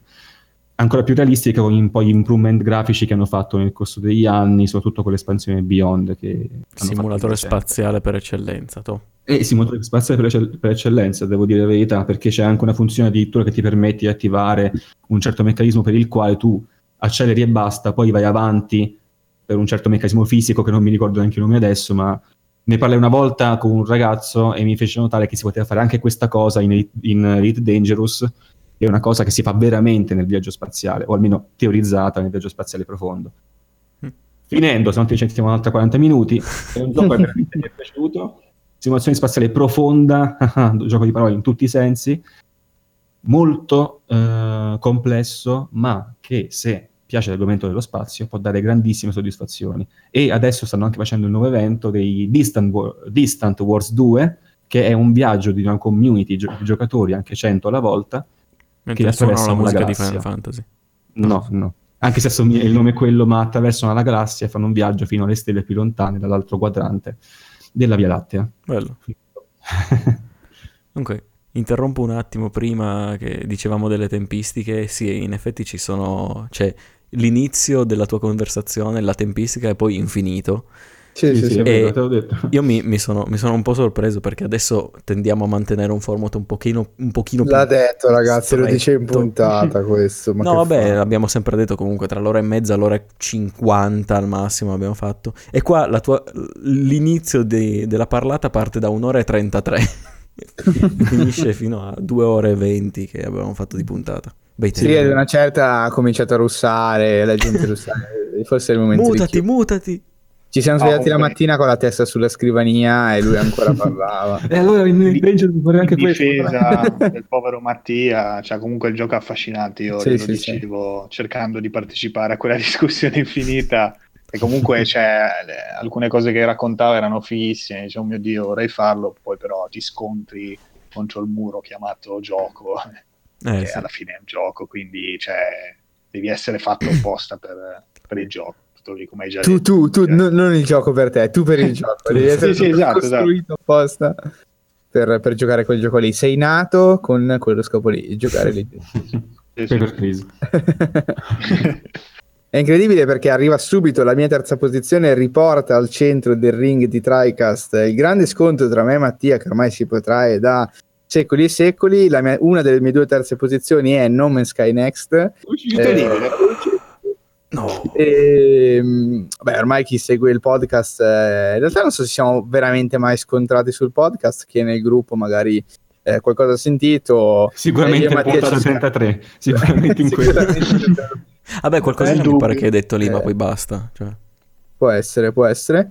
Eh, no Man's Sky Next, quindi la nuova versione uscita quest'estate. Eh, chi comunque segue il podcast nel gruppo comunque un po' ci conosce o sa bene che la mia storia, diciamo, con, con Nome Sky è lunga e meno travagliata di quello che si può pensare, eh, nel senso che l'ho comprato poco dopo il lancio, nel bene e nel male, poi con i vari update mi sono sempre divertito, ho macinato veramente tantissime ore fino a che non è uscito questo Next, la nuova espansione. Eh, che comunque nel bene o nel male No Man's Sky, cioè, lo, lo, sapete, cioè, sembra un gioco che comunque è stato costruito attorno ai miei gusti per certi versi, nel senso che come atmosfere, come gameplay. È nato per quello. esatto, io sono nato per questo. Mattia è nato per Elite Dangerous, io sono nato per, per No Man's Sky. Eh, il nuovo update comunque ha dato veramente un senso eh, molto maggiore al, all'intera storyline, comunque alle missioni e eh, alle meccaniche del gioco. Eh, ha dato un senso di completezza generale eh, al gioco, ha fatto veramente un overall eh, incredibile sia dal punto di vista grafico che appunto dal punto di vista eh, della storyline, quindi anche delle meccaniche e tutto. Diciamo che da No Man's Sky eh, in avanti, eh, diciamo, non è che sono finiti tutti i problemi riguardanti magari l'ottimizzazione o i bug, eccetera. Comunque rimane un gioco che sinceramente è un po' rotto da eh, un po' di punti di vista, ma assume finalmente un, dire, una completezza eh, generale. Potete prenderlo, lo iniziate, esplorate, seguite la storia, finite le quest e ad una certa potete accantonarlo e comunque sentirvi soddisfatti di aver chiuso eh, la, l'avventura. Poi il gioco rimane aperto, quindi è ovvio che uno esplora e gioca eh, quanto, quanto, gli pare piace. Eh, per me è terza posizione perché con Next eh, e eh, insieme a Carlo, uno dei nostri amici che non ci ascolterà mai ma che saluto, eh, abbiamo veramente macinato tante ore in co-op eh, a feature aggiunta con, con Next e ci siamo veramente veramente divertiti per tante ore, la droga veramente. E mh, mm, volevo fare un altro appunto che sempre su, su No Man's Sky e poi passo all'altra seconda posizione perché io vendendo i due occupo un sacco di tempo. E, mh, mm, non ho ancora giocato eh, le due espansioni uscite, una è The Abyss e eh, l'altra è Visions. Eh, sto aspettando che esca magari una terza espansione per eh, giocarmi un po' di contenuto nuovo eh, tutto in un blocco, ma insomma il gioco sembra, come posso dire, stare andando eh, sempre nella direzione giusta, nel senso di aggiungere le cose che servono per rendere il gioco completo. Anche se, questo sottolineo per chi eh, non l'ha ancora giocato, eh, il gioco update dopo update, eh, non lo so, dal punto di vista grafico sta migliorando, ma dal punto di vista delle performance, almeno sul mio PC, sta eh, andando un po' sempre più a picco. Eh, sto aspettando anche che appunto che, che arrivi una, una, patch o un update dedicato a quello perché comunque devo ammettere che il gioco ha dei problemi di ottimizzazione abbastanza pesanti eh, e uno deve un po' rassegnarsi insomma che in alcuni momenti il gioco semplicemente non, non ce la fa di per sé. Eh, sono tutti difetti che vabbè io supero perché ripete proprio cucito sui miei gusti, posso capire che eh, per molti eh, diventi, diventi, un problema per chi non sopporta questo tipo di, di problematiche, assolutamente. L'altra mia terza posizione è un gioco che mi è rimasto e mi rimarrà eh, diciamo sempre nella memoria, sia perché è abbastanza originale, sia perché fa parte diciamo, delle produzioni di una software house che ormai è molto cara, e, ed è Quantum Break, eh, mm. Quantum Break che ho Attenzione. giocato, Remedy, che ho giocato all'inizio di quest'anno circa, forse era febbraio-marzo. Eh, Stessa puntata di Party Hard, adesso vado a vedere perché... no, puntata 33 mi sembra. no, 24, 24. Eh, Quantum Break appunto ne abbiamo, ne abbiamo già parlato, andate ad ascoltare la puntata... Eh, non mi ricordo più il numero. 24. Niente, 24. Ah, 24 non è una battuta. Okay, anni avanti luce. Davvero, anni avanti luce. È un gioco che mi è rimasto, allora, un gioco che come avevo detto nella puntata, accolto veramente eh, dalla critica in maniera abbastanza tiepida. Eh, effettivamente, come dire, non è che sia un gioco particolarmente eh, devastante, però non so, è abbastanza originale, ha, per me ha uno storytelling, ehm, come posso dire, intrigante, ha delle meccaniche semplici ma ingegnose, ha un, un comparto grafico comunque di, di tutto rispetto, ti lascia giocare dall'inizio alla fine, una bella storia e c'è poco da dire. Poi, diciamo, cerco sempre di premiare dal punto di vista, diciamo, dei miei gusti eh, quando eh, qualche gioco, qualche, qualche software house eh, utilizza qualche metodo, diciamo, innovativo, per così dire, o comunque cerca di costruire un ambiente eh, un po' atipico, come è stato eh, Quantum Break con gli episodi tra i vari capitoli, eh, che è un metodo, diciamo, di narrazione che si può apprezzare o meno, ma io, io, personalmente ho apprezzato, ho trovato molto appropriato per il gioco eh, e sicuramente diciamo è un elemento eh, di, come posso dire, di originalità che è difficile trovare eh, nei giochi generalmente, no? Perché tendenzialmente sì, esiste, ci si fa... è esistito, penso. Esatto. E non credo anche che si ripeterà, però. Prob- eh sì, esatto, perché purtroppo anche Quantum Break è stato un po' accolto un po' Beh, così. così. White Man mi sembra che più o meno abbia quell'idea. Che è stato accolto ancora meglio, mi La prossima è una serie Un gioco TV di una basta. produzione devastante. Eh, no, però comunque generalmente è un tipo eh, che, che, effettivamente posso capire che, che, non, che possa non piacere a molti perché se stai giocando capi- comprendo che magari guardarsi la puntata non sia... Cioè uno non si aspetti di fare quello e magari uno non vuole fare quello proprio perché eh, si è seduto alla scrivania con l'intenzione eh, di, di, giocare, non, non, di guardare basta. Però nel complesso comunque era una meccanica, una, una pensata, in generale un concept che si applicava bene al, al gioco in sé. E niente, io ve lo straconsiglio in realtà, giocatelo perché non è, co- non è lungo e secondo me comunque anche solo dal punto di vista della storia che è intrigante e del gameplay che è semplice però abbastanza ingegnoso, eh, ve lo potete godere tranquillamente. Ce lo faremo noi. Perché noi ci eh, riempiamo il backlog a vicenda praticamente. Esatto. È infinito. Ci facciamo venire voglia a vicenda. di Vabbè. Eh sì, sì, quello voglio giocarlo pure io, assolutamente. E aspettiamo con, con grande, con, almeno io aspetto con grande impazienza Control, eh, il nuovo gioco di Remy. per me è il gioco più atteso del 2019. Per me. Ah, veramente sì, ma assolutamente. Ho visto l'ultimo trailer, veramente super interessante. Va giocato. Io non ancora, tra l'altro, devo vederlo. Guardalo. Io assolutamente, guarda, non vorrei dire, ma se ci scappa un day one su PC, se gira bene, uscito, uscito, uscito. quasi quasi lo dico, ragazzi. Così. RTX confirmed, trigger. e va bene, va bene, dai, andiamo avanti. Seconda posizione, ragazzi, si avvicina qua alla vetta, anche se per alcuni non è... Iniziamo a sudare, iniziamo a sudare. Eh, Guarda pure Ale con le seconde posizioni, incredibile, incredibile. Reddit boy. Seconda. Eh no, War, eh, che vabbè, cosa vogliamo dire? È incredibile però ragazzi, e qua 32, passa in sordina dal fatto che la sua seconda posizione sia eh, God of War. Eh, volevo, volevo la posizione. Eh? Adesso è proprio un ragazzo edgy, edgy boy. Sei proprio un hipster Vabbè, per chiaramente io... Ligurian boy, Ligurian edgy boy. chiaramente io, come ho detto prima, ho messo, vabbè, ho fatto 5 posizioni, però poi non è che sono stato tanto a... No, no, questo è la seconda posizione, vuol dire che c'è un gioco migliore, no? No, no, vabbè, che ti pari dietro. Scusa, chiedo scusa. Un gioco parlato... testa God of War. Ah sì, personalmente magari c'è qualcosa. Per due ore... Niente, non può parlare. Eh, no. vai, vai Ale, vai.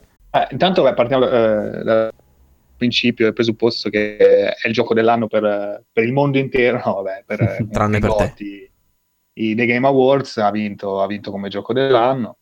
E per me no, appunto, vabbè, no, in realtà Cattivissimo. Vabbè, dai, ma in parte lo è, chiaramente, non l'avrei messo secondo in questa lista che sono stato obbligato a quanto pare pistola alla testa a metterlo confermo, confermo, confermo l'ho comprata apposta la pistola solo per Ale. Solo per puntarli a ok poi l'ha buttata comunque vabbè non mi sto tanto a dilungare sinceramente come stavo cercando di dire prima ne abbiamo parlato per due ore nelle, nell'episodio 32 quindi se volete sapere tutto di tutto o quasi di, di God of War direi che ascoltatevi quella e però vabbè, è un gioco... diciamo che è un gioco che viene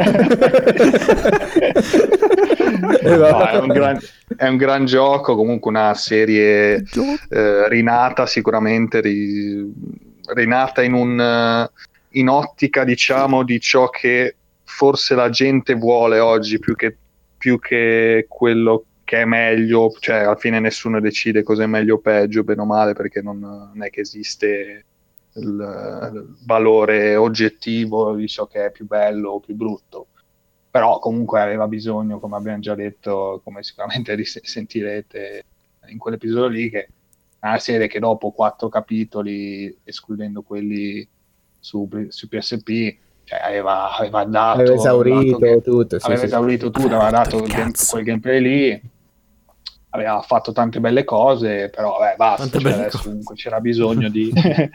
c'era bisogno di, di, fare quel saltino in più in insomma, come ho detto prima, c'è ciò che la gente vuole, cosa vuole la gente? Vuole, ti vuole la storia, vuole un, una narrativa quindi migliore, un personaggio più profondo, un compagno, perché no? Perché comunque il compagno rende bene, aiuta nell'esperienza.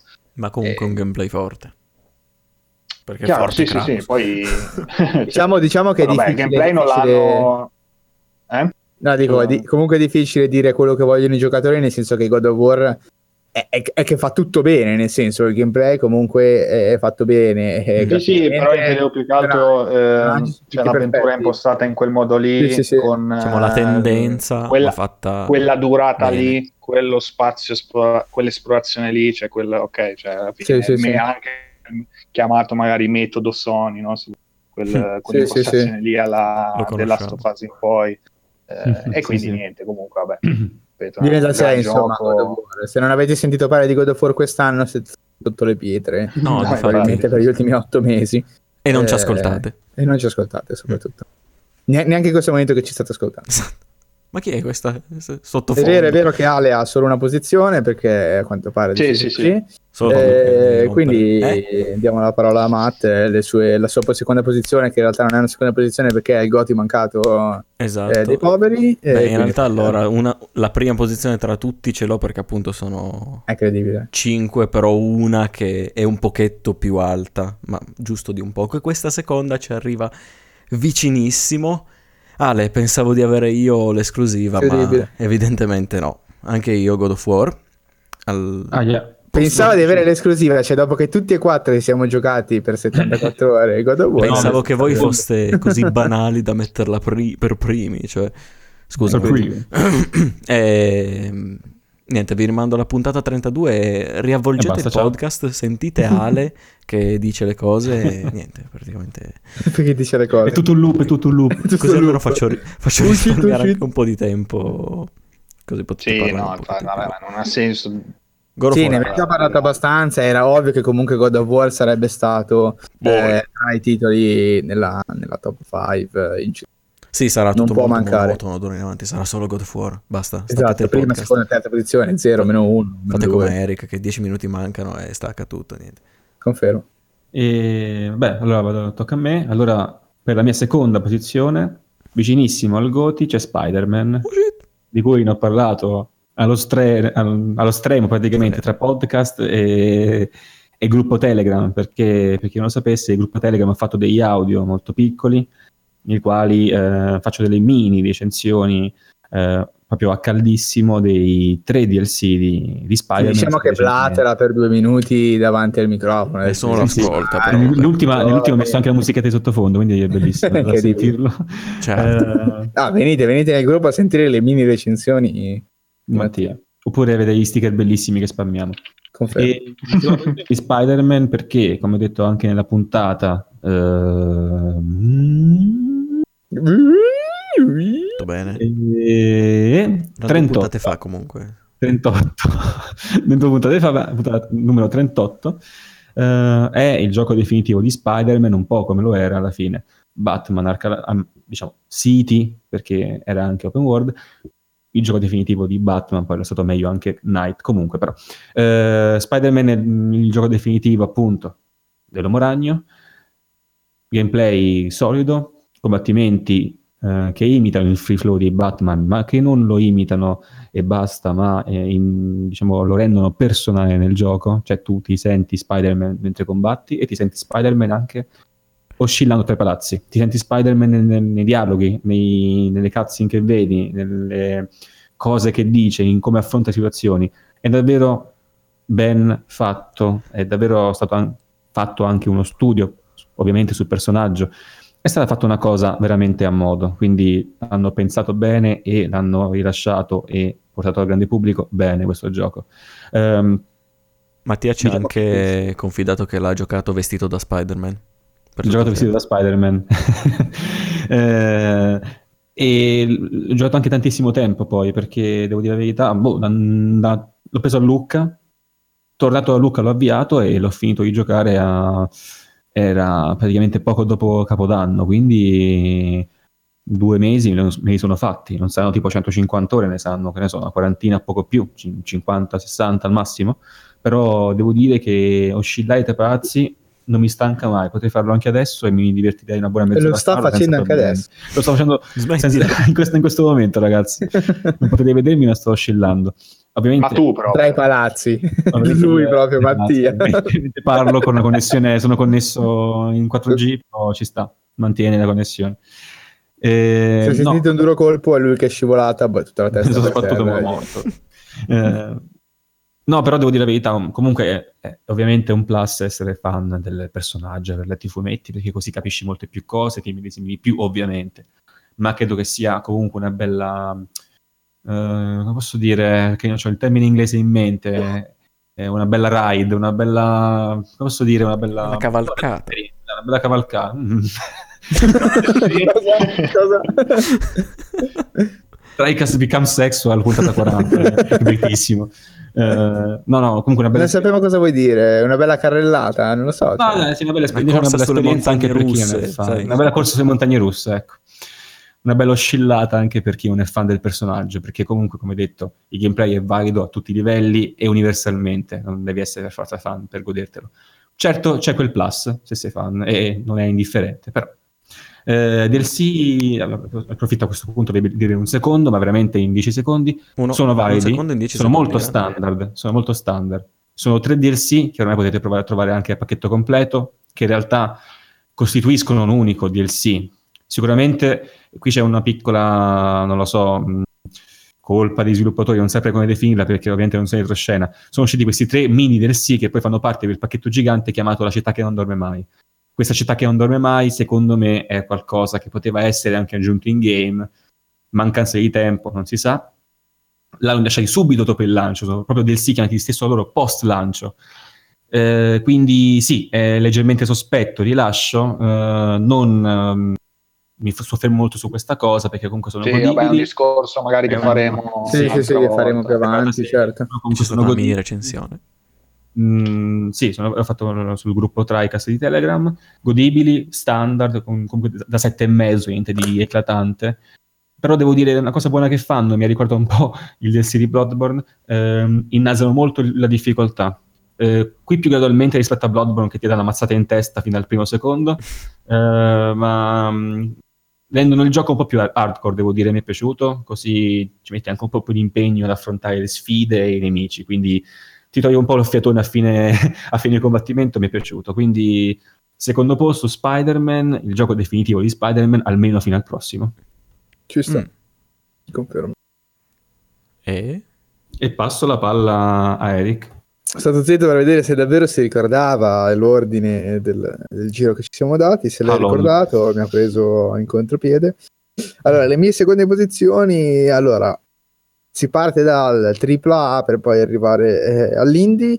Eh, in mia seconda posizione io metto Monster Hunter World, eh, per me è stato veramente Oh, la droga più totale, e ho giocato 130 ore, eh, c'è, c'è- c'è veramente poco da dire su Monster Hunter World, ha preso quello che era diciamo la legacy dei vecchi giochi, del vecchio stile ed è riuscito a riproporla in una maniera molto più moderna, molto più snella, più come posso dire, più user friendly, eliminando tutte quelle attese, quelle, eh, quei modi di dilungare il gameplay in maniera diciamo molto molto artificiosa con robe super inutili elimina tutto questo lasciando diciamo sul piatto solo il cuore eh, del gioco con un contorno molto più, molto più moderno e cioè francamente al di là del fatto che ci sono meno mostri del fatto che non ha gli stili eccetera rimane comunque un gioco dai contenuti pressoché infiniti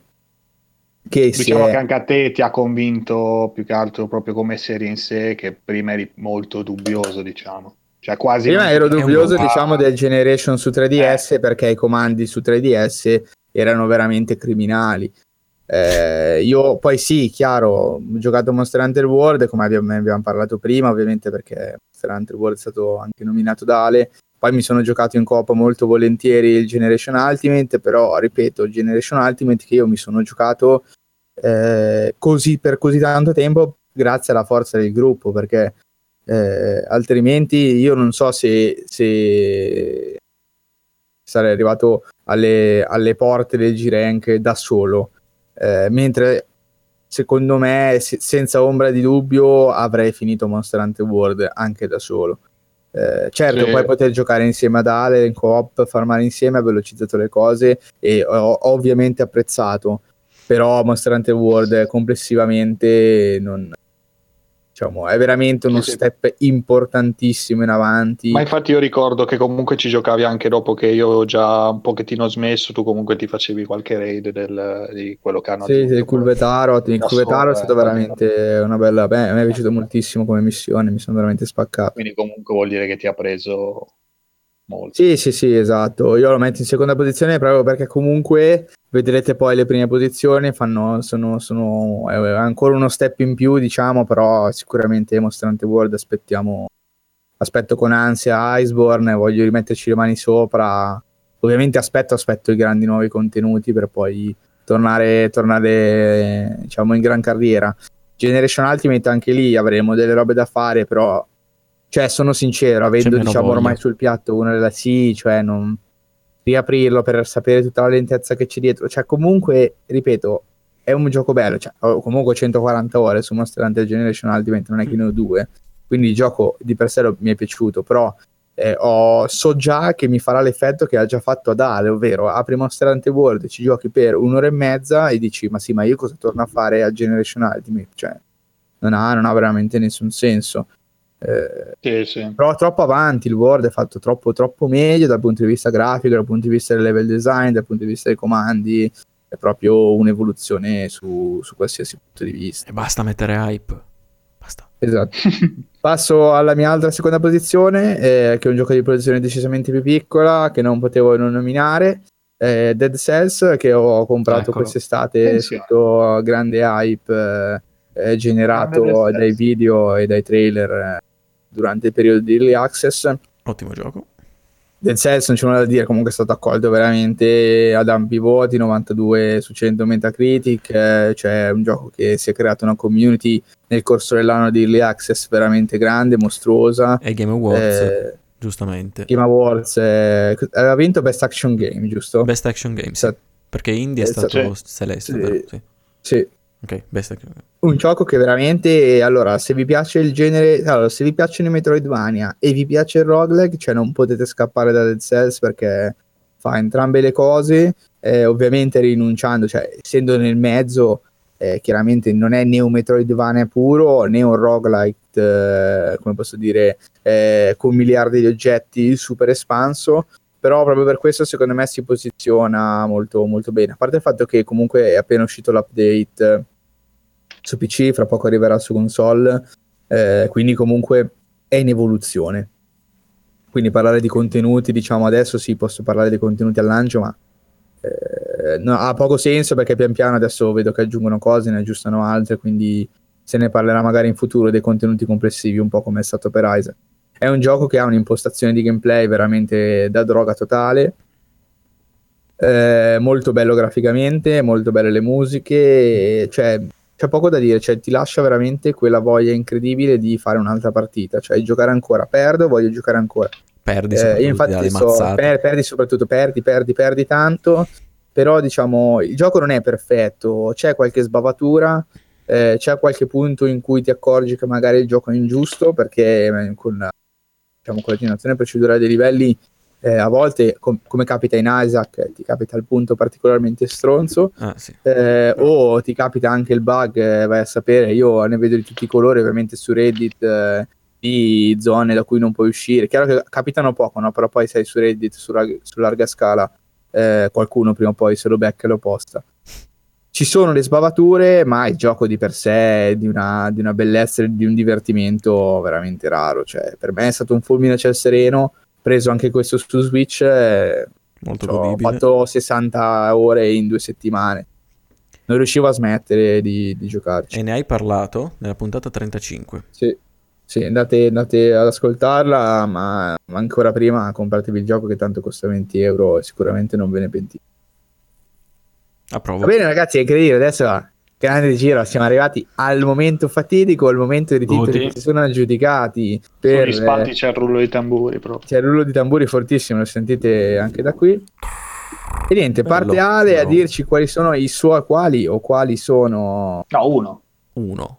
uno solo. Deve essere Eh, uno e sì. sarà uno. Fino adesso uno ne ho fatto, cos'è? Adesso ne metto Eh, non lo due so, eh, qua faccio finta che la regola generale era di metterne due, così io risulto pienamente nella media. Se ci sono delle Ah. Honorable mentions, ditele ora. Vabbè, poi magari dopo. se c'è tempo, non mi sembra che ci sia, ma comunque, come volete. Vadi, vadi. Allora, Xenoblade Chronicles 2. No!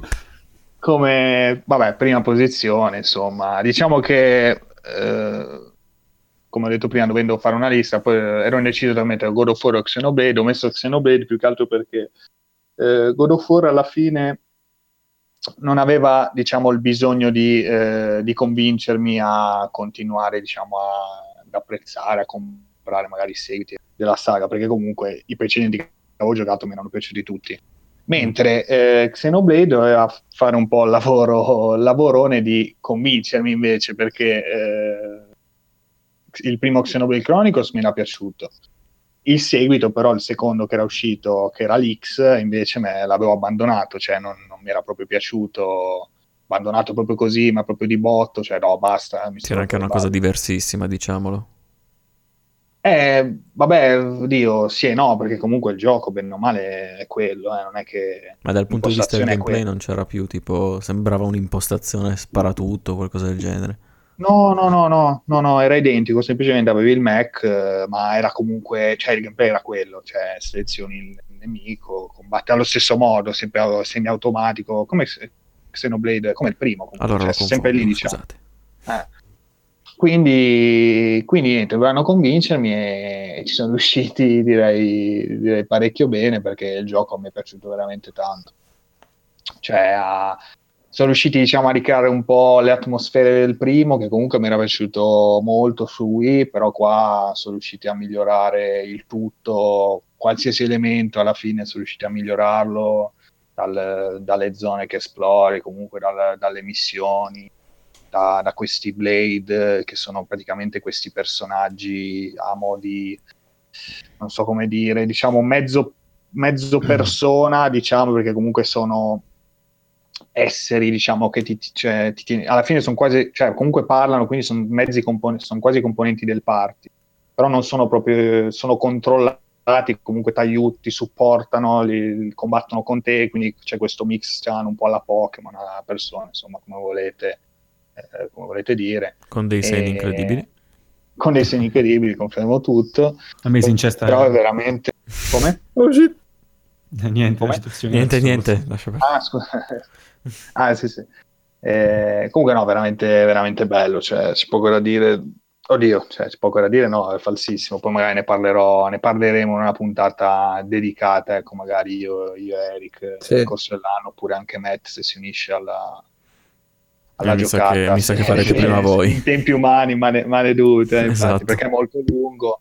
Eh, comunque, vabbè, cioè, è un JRPG, un JRPG nel senso, se piace bene, se no è comunque difficile. eh, non ha, come posso dire, non ha particolarità, diciamo, eh, che possano convincere, ecco, uno cui alla base non piace JRPG, quindi no- non è classico, classico, co- comunque un po' moderno, ma se avete presente più o meno Xenoblade, ha quel sistema di combattimento un po' diciamo ereditato da Final Fantasy XII, possiamo dire, quindi comunque senza pausa tattica.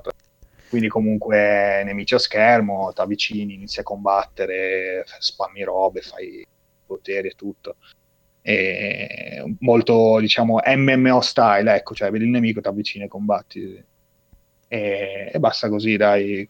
Ripeto, ne parleremo più avanti. Comunque, dai, il gioco dell'anno, se devo proprio dirlo, lo, lo do a lui, dai. Ale of Ci the sta, Year. ci sta. Buono. Tocca Buono, a me. buono, per qualche motivo sto zitto. Va avanti, Matt. No, hai finito Ale, scusa. sì, ha Sì, finito. sì, no, Ah, finito, ok, finito. ok. Eh Allora, no, beh, non volevo andare avanti inutilmente. prima del spoiler. mio primo posto, però volevo fare un po' di menzioni d'onore perché ho giocato anche io parecchi giochi. Ah, con le sue menzioni d'onore, madonna, Eh, ma- non è capace di cos'è scegliere. Dice a, me, oh, di- dice a me che non scelte due, mi caga le palle e poi lui c'ha le Ma menzioni perché io so- c'ho solo le menzioni e non ne parlo 14 Eh. ore come te, scusa, eh, scusa. Incredibile, incredibile. Comunque, eh, Certo. le menzioni d'onore sono quelle che sono quasi arrivate al- a entrare nella, nella classifica finale, ma non ce l'hanno fatta per un soffio, per più di un soffio. E sono le seguenti. Io quest'anno, finalmente, dopo tanto, tanto tempo, sono riuscito a giocare The Last of Us. L'ho finito, è solo che non l'ho messo tra i primi, semplicemente perché l'ho tirato troppo per le lunghe, non mi è rimasto così d'impatto come... È incredibile. Ale, è incredibile. Io non ho Esatto. veramente. Eh, non non ho parole. Non ho parole, veramente. No. Poi, vabbè, Lo Monster accettiamo, lo Hunter, prendiamo così com'è, dai. Monster Hunter Generation Ultimate, anche io lo metto in menzione d'onore per, eh, la quantità di ore che ho fatto con eh, degli ottimi compagni di squadra, forse, attenzione. È scella che muccia. Eh, ho provato anche la demo di Deltarune, il nuovo gioco di Toby Fox, autore di Undertale, che dovrebbe uscire chissà quando. E anche questa è una menzione d'onore perché comunque è una demo fatta bene, molto lunga, tra l'altro, eh, pregna di contenuto e andava menzionata. Ho provato anche per la prima volta Castlevania Symphony of the Night quest'anno e mi è piaciuto tantissimo, però non ce l'ha fatta, vabbè. Eh, in alcune cose. E poi una cosa che, vabbè, non potevo non metterlo nemmeno tra le menzioni, mm, anzi sono, sono onorato a farlo, ho giocato Red Dead Redemption 2, che non ce l'ha fatta, secondo me, nel mio personalissimo parere, arrivare eh, tra i primi 5 perché mancava di alcune cose, secondo me, imperdonabili. Però ne parleremo magari un altro- un'altra volta. Se Ale È importante, però queste dichiarazioni sono importanti, e neanche nella top 5. Esatto, neanche nella top Redemption, 5 cioè. Che schifo. di, di Matt che È è il miglior... eh, niente, Ci scopriremo che adesso l'ha distrutto. tanto, eh. non, ve, non ve lo cagherete mai, ma io ve lo dico lo Sì, stesso. perché ci ha rotto il cazzo con Red Dead Redemption 2 per 6 anni, adesso non è cioè poi. One, non Eh, chissà più come niente, mai. Compro tutto, spacco tutto. Ma il Che bello non è rompere le balle five. prima e poi capire qual è il- la vera No, ma in realtà voi non avete capito che quando Matt deve parlare bene di giochi vi distrugge, quindi il suo modo per dirci che Red Dead Redemption 2 è Goti è non metterlo nella lista. Eh, effettivamente sì, perché se me appunto la prossima ne parla No, ma perché benissimo. poi alla fine dirà uno di questi in realtà è un Goti. No, non faccio come... Non faccio... E invece, invece... lo- Invece, No, invece sto scherzando. Il Goti, secondo me, secondo me, secondo me, secondo me, molto, molto secondo me, va a un gioco che mi ha sorpreso tantissimo, che avevo già... Io lo so, io lo so. Eh, vabbè, grazie, lo sanno tutti. Lo so, lo so. Già, già adocchiato quando era uscito, però ho aspettato per motivi ignoti di giocarlo, dopo che è stato riempito di contenuti gratuiti, ed è Hollow Knight di Team Cherry. Così, lei. impazzito. E niente, è impazzita. Perché, No, vai, vai, vai. in pochissime parole, veramente, che cos'è Hollow Knight? È un gioco d'azione improntato. È un Metroidvania. Cos'è, cos'è Hollow Knight? È un Metroidvania. Un gioco d'azione, platforma. No, perché se dici improntato gioco su- d'azione poi cioè, la gente si mette in, co- si mette in testa cose Eh, ma nessuno mi fa finire, non è che come tutti, No, no, no. Come, come te, eh, che cazzo. Non si può parlare in questo podcast. Confermo.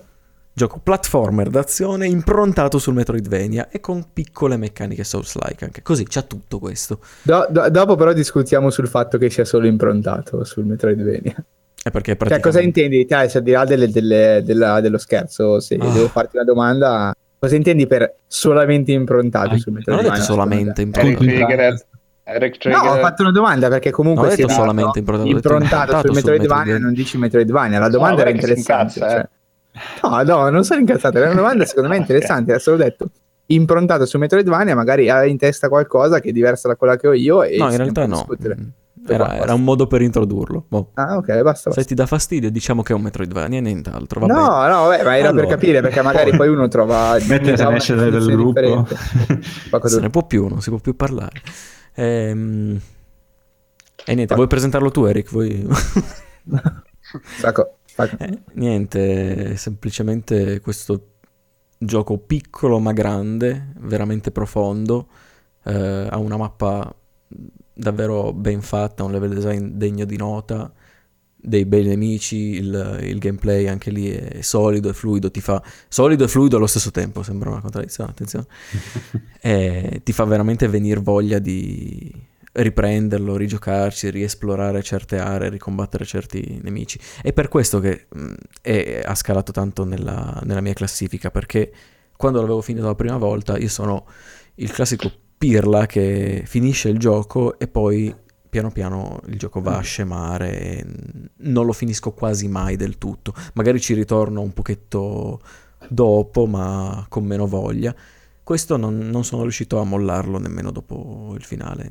L'ho, l'ho completato praticamente al 100% e posso dire che è un'avventura validissima. È molto difficile come, come gioco, alcuni lo potrebbero trovare molto difficile, molto competitivo su certi- certe sfide, certi boss sono davvero tosti, però hanno fatto un, un lavoro della Madonna e merita, merita il mio primo posto, secondo me.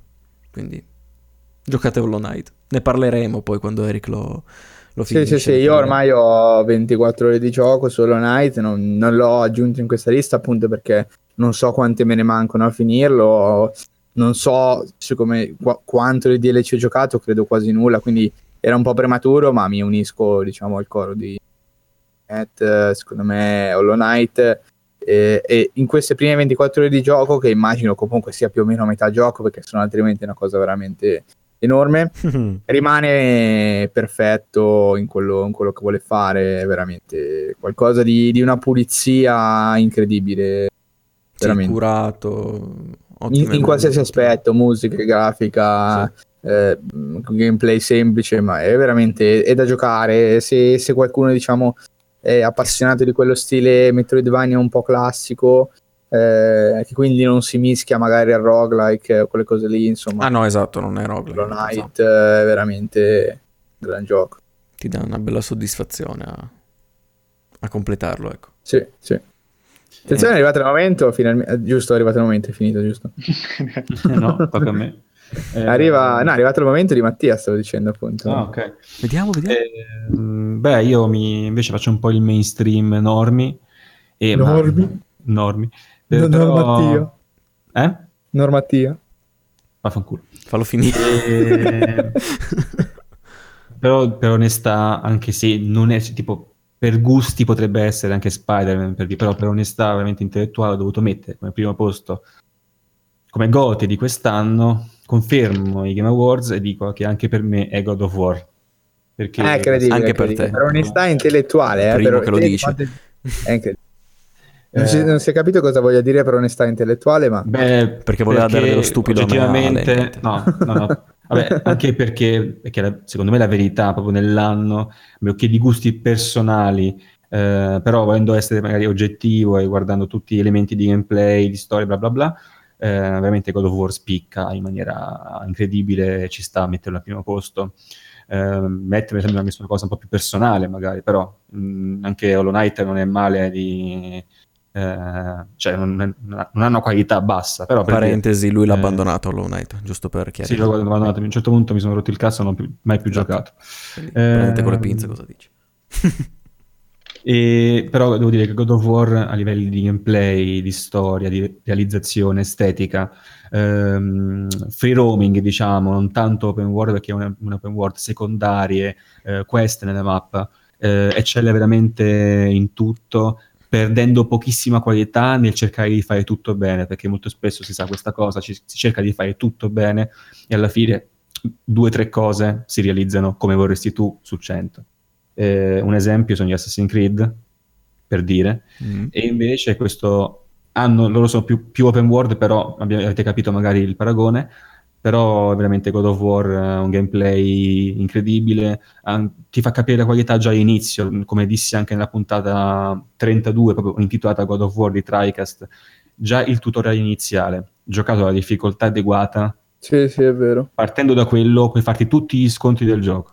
Veramente, a parte poi di, di abilità che sblocchi, veramente tu hai t- tutte le basi da quel tutorial, tutte le basi.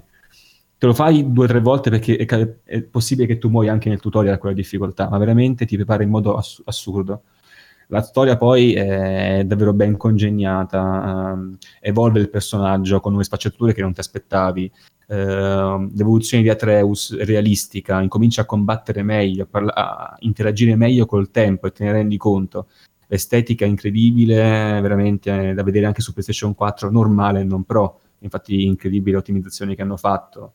Ehm, ovviamente, soprattutto su Pro il frame rate eh, effettivamente molto alto per il livello eh, di qualità. E quindi tutti questi elementi mi hanno portato a porlo appunto in alto sul podio.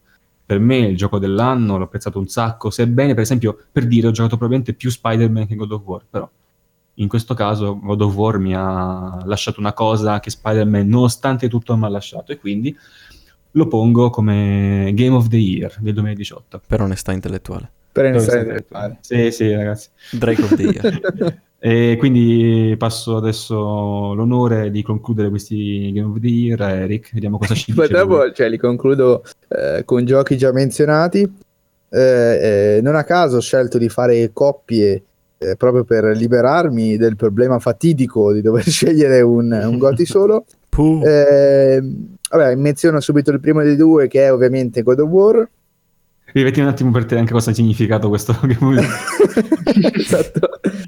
Eh, ne abbiamo il già parlato fino alla, alla fine, cioè c'è una puntata Sì, di no. due ore e passa solo su God of War e anche E in continuando questa... a parlarne. Abbiamo Esatto, detto tutti e quattro, ognuno ha detto una cosa. No, eh, God of War eh, mi aggiungo al coro, è un gioco di cui effettivamente c'è bisogno diciamo poco di parlare nel senso che è veramente eh, apocalittico sotto ogni punto di vista Eh, forse la più grande, il suo più grande difetto è mancare di qualche boss fight veramente eh, come posso dire monumentale quelle che ci sono sono molto belle ma rimangono diciamo un po' sottotono rispetto a quello che magari uno si, si aspetterebbe Attenzione. vista la qualità e la maestà del, del resto del gioco. Cioè, Mi lascia veramente una voglia e un hype incredibile per il secondo capitolo che arriverà senza, senza se e senza ma. a proposito eh, di questo, scusa se ti interrompo, Cory Barlog recentemente aveva parlato che gli hanno cancellato, comunque non gli hanno fatto Sì, sì, uscire un DLC perché era- risultava troppo ambizioso, diciamo, ai livelli Sì, diciamo di- che non gliel'hanno fatto sviluppare dall'inizio Sì, alla fine. cancellato, gioco- cioè, ve lo immaginate? Sì, sì, no, infatti non volevo Sette dire cancellato, cioè comunque no, no, no, ma adesso è troppo grosso. No, no, basta, non lo fai più uscire questo DLC, butta via tutto. eh, piange. diventava un'esperienza simile Sì, sì. a parole sue a Left Behind o, o l'eredità perduta Sì, di Uncharted sì, sì. quindi comunque Minchia. roba grossa che probabilmente verrà spostata Immagino, sì, sì, sì.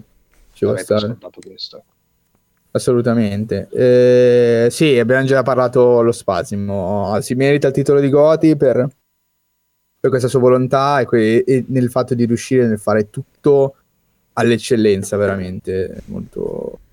Per io sono rimasto, come diceva prima Mattia, l'unica cosa che dico, sono veramente rimasto sorpreso di come eh, siano riusciti a sfruttare veramente con una precisione millimetrica l'hardware disponibile, eh, dando comunque una prestazione eh, su PlayStation 4 Pro in Full HD che secondo me ancora non, non si era vista e secondo me non si vedrà fino alla fine della generazione appunto di una precisione veramente epocale. Comunque eh, 55 fps di media praticamente è come giocare 1080p 60 su PC con una qualità grafica veramente spettacolare. Madonna. complimenti.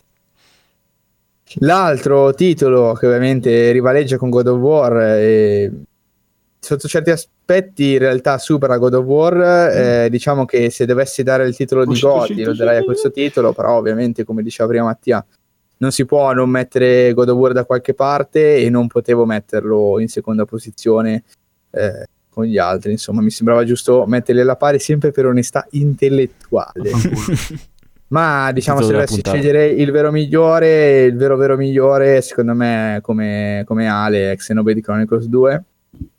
Attenzione. E ne abbiamo già parlato, per me questo Wow. cioè, è stato veramente un gioco... Cioè per me diciamo forse è stato... Non lo so, cioè io ho giocato già il primo, facciamo la premessa così mi, mi- mi sistemo meglio su quello che voglio parlato. dire. Poi ho giocato il primo, ne abbiamo parlato, mi era piaciuto, però comunque avevo sentito eh, la grande stanca verso la fine, mi era piaciuta la storia, il concept e tutto, però il gameplay secondo me non teneva, non teneva botta. Eh, no- non per tutte quelle, quelle ore di gioco che poi era diciamo tutto il gioco perché sono JRPG e sono anche nella classe di JRPG molto lunghi. Eh, alla fine insomma la stanca l'avevo sentita bisognava farmare l'ho finito però insomma mi sono le, le ultime diciamo forse non le ultime perché comunque le ultime sono abbastanza concitate a livello di storia la parte pre-finale diciamo è, molto, è stata molto pesante per me. Ma questo Xenoblade Chronicles 2 in realtà cioè, per me è stato un fulmine a ciel sereno nel senso che ovviamente l'ho preso sapendo che il primo mi era piaciucato e che comunque il secondo era veramente piaciuto tantissimo quasi a tutti. Eh, però cioè, veramente batte il primo sotto ogni punto di vista lo distrugge proprio secondo me. Cioè, c'è un salto di qualità tra i due che è veramente abissale io non, non mi sono stancato un solo secondo di giocare, di giocare il 2, che ho giocato per 40 ore in più rispetto al primo e ho ancora voglia e tornerò ancora, grazie al DLC, a, a giocare al 2. Eh, cosa, cosa si può dire? Cioè, è veramente esatto, super sfizioso level design, in generale comunque il design degli ambienti, sia, sia level design come mappe, ma anche esteticamente è qualcosa di fuori di testa come, come al solito comunque la rappresentazione diciamo del, del creato, cioè di come funzionano le cose dei, degli Xenoblade, è sempre molto originale, super interessante, eh, da molte, diciamo, apre molte domande originali, eh, però diciamo, come posso dire, legate no, a un certo, in un certo modo eh, a sentimenti umani, nel senso di, di avere una, una, dire, una connessione, un filo logico anche per noi che palesemente non viviamo in quel tipo di, di realtà presenta dei personaggi tanti ma tutti ben caratterizzati. Eh, la storia di per sé non è che come posso dire sia in qualche modo super originale. Non No, pone eh, come posso dire delle veri e proprie esatto è abbastanza classica. Ci sono dei colpi Anime di scena molto- esatto anime narrata bene, immagino. narrata, be- sì, è narrata bene, ci sono dei colpi Sì. di scena, eh, comunque alcuni inaspettati, altri che comunque bene o male sono, come posso dire, abbastanza prevedibili, visto che non è il primo gioco che giochiamo, ma cioè, secondo me quello che fa veramente bene ha delle cutscene che sono di una qualità eh, veramente estrema, cioè dal punto di vista delle musiche, dei momenti, anche i combattimenti che non durano molto, perché ovviamente gio- è un gioco, non è un anime, però ha veramente dei cutscene, momi- dei momenti veramente costruiti bene. Ehm, I personaggi in sé, grazie anche al fatto che si, gioca per, per molte ore, eh, si spiegano, vengono scoperti e alla fine eh, si, si legano a te eh, in, in qualche modo a livello, a livello emotivo. Cioè, le- le- ovviamente non faccio spoiler, comunque la parte finale de- del gioco cioè, è veramente, io l'ho giocata veramente a fiato sospeso per gli eventi che coinvolgevano i vari, i vari personaggi eh, fino, fino a qui.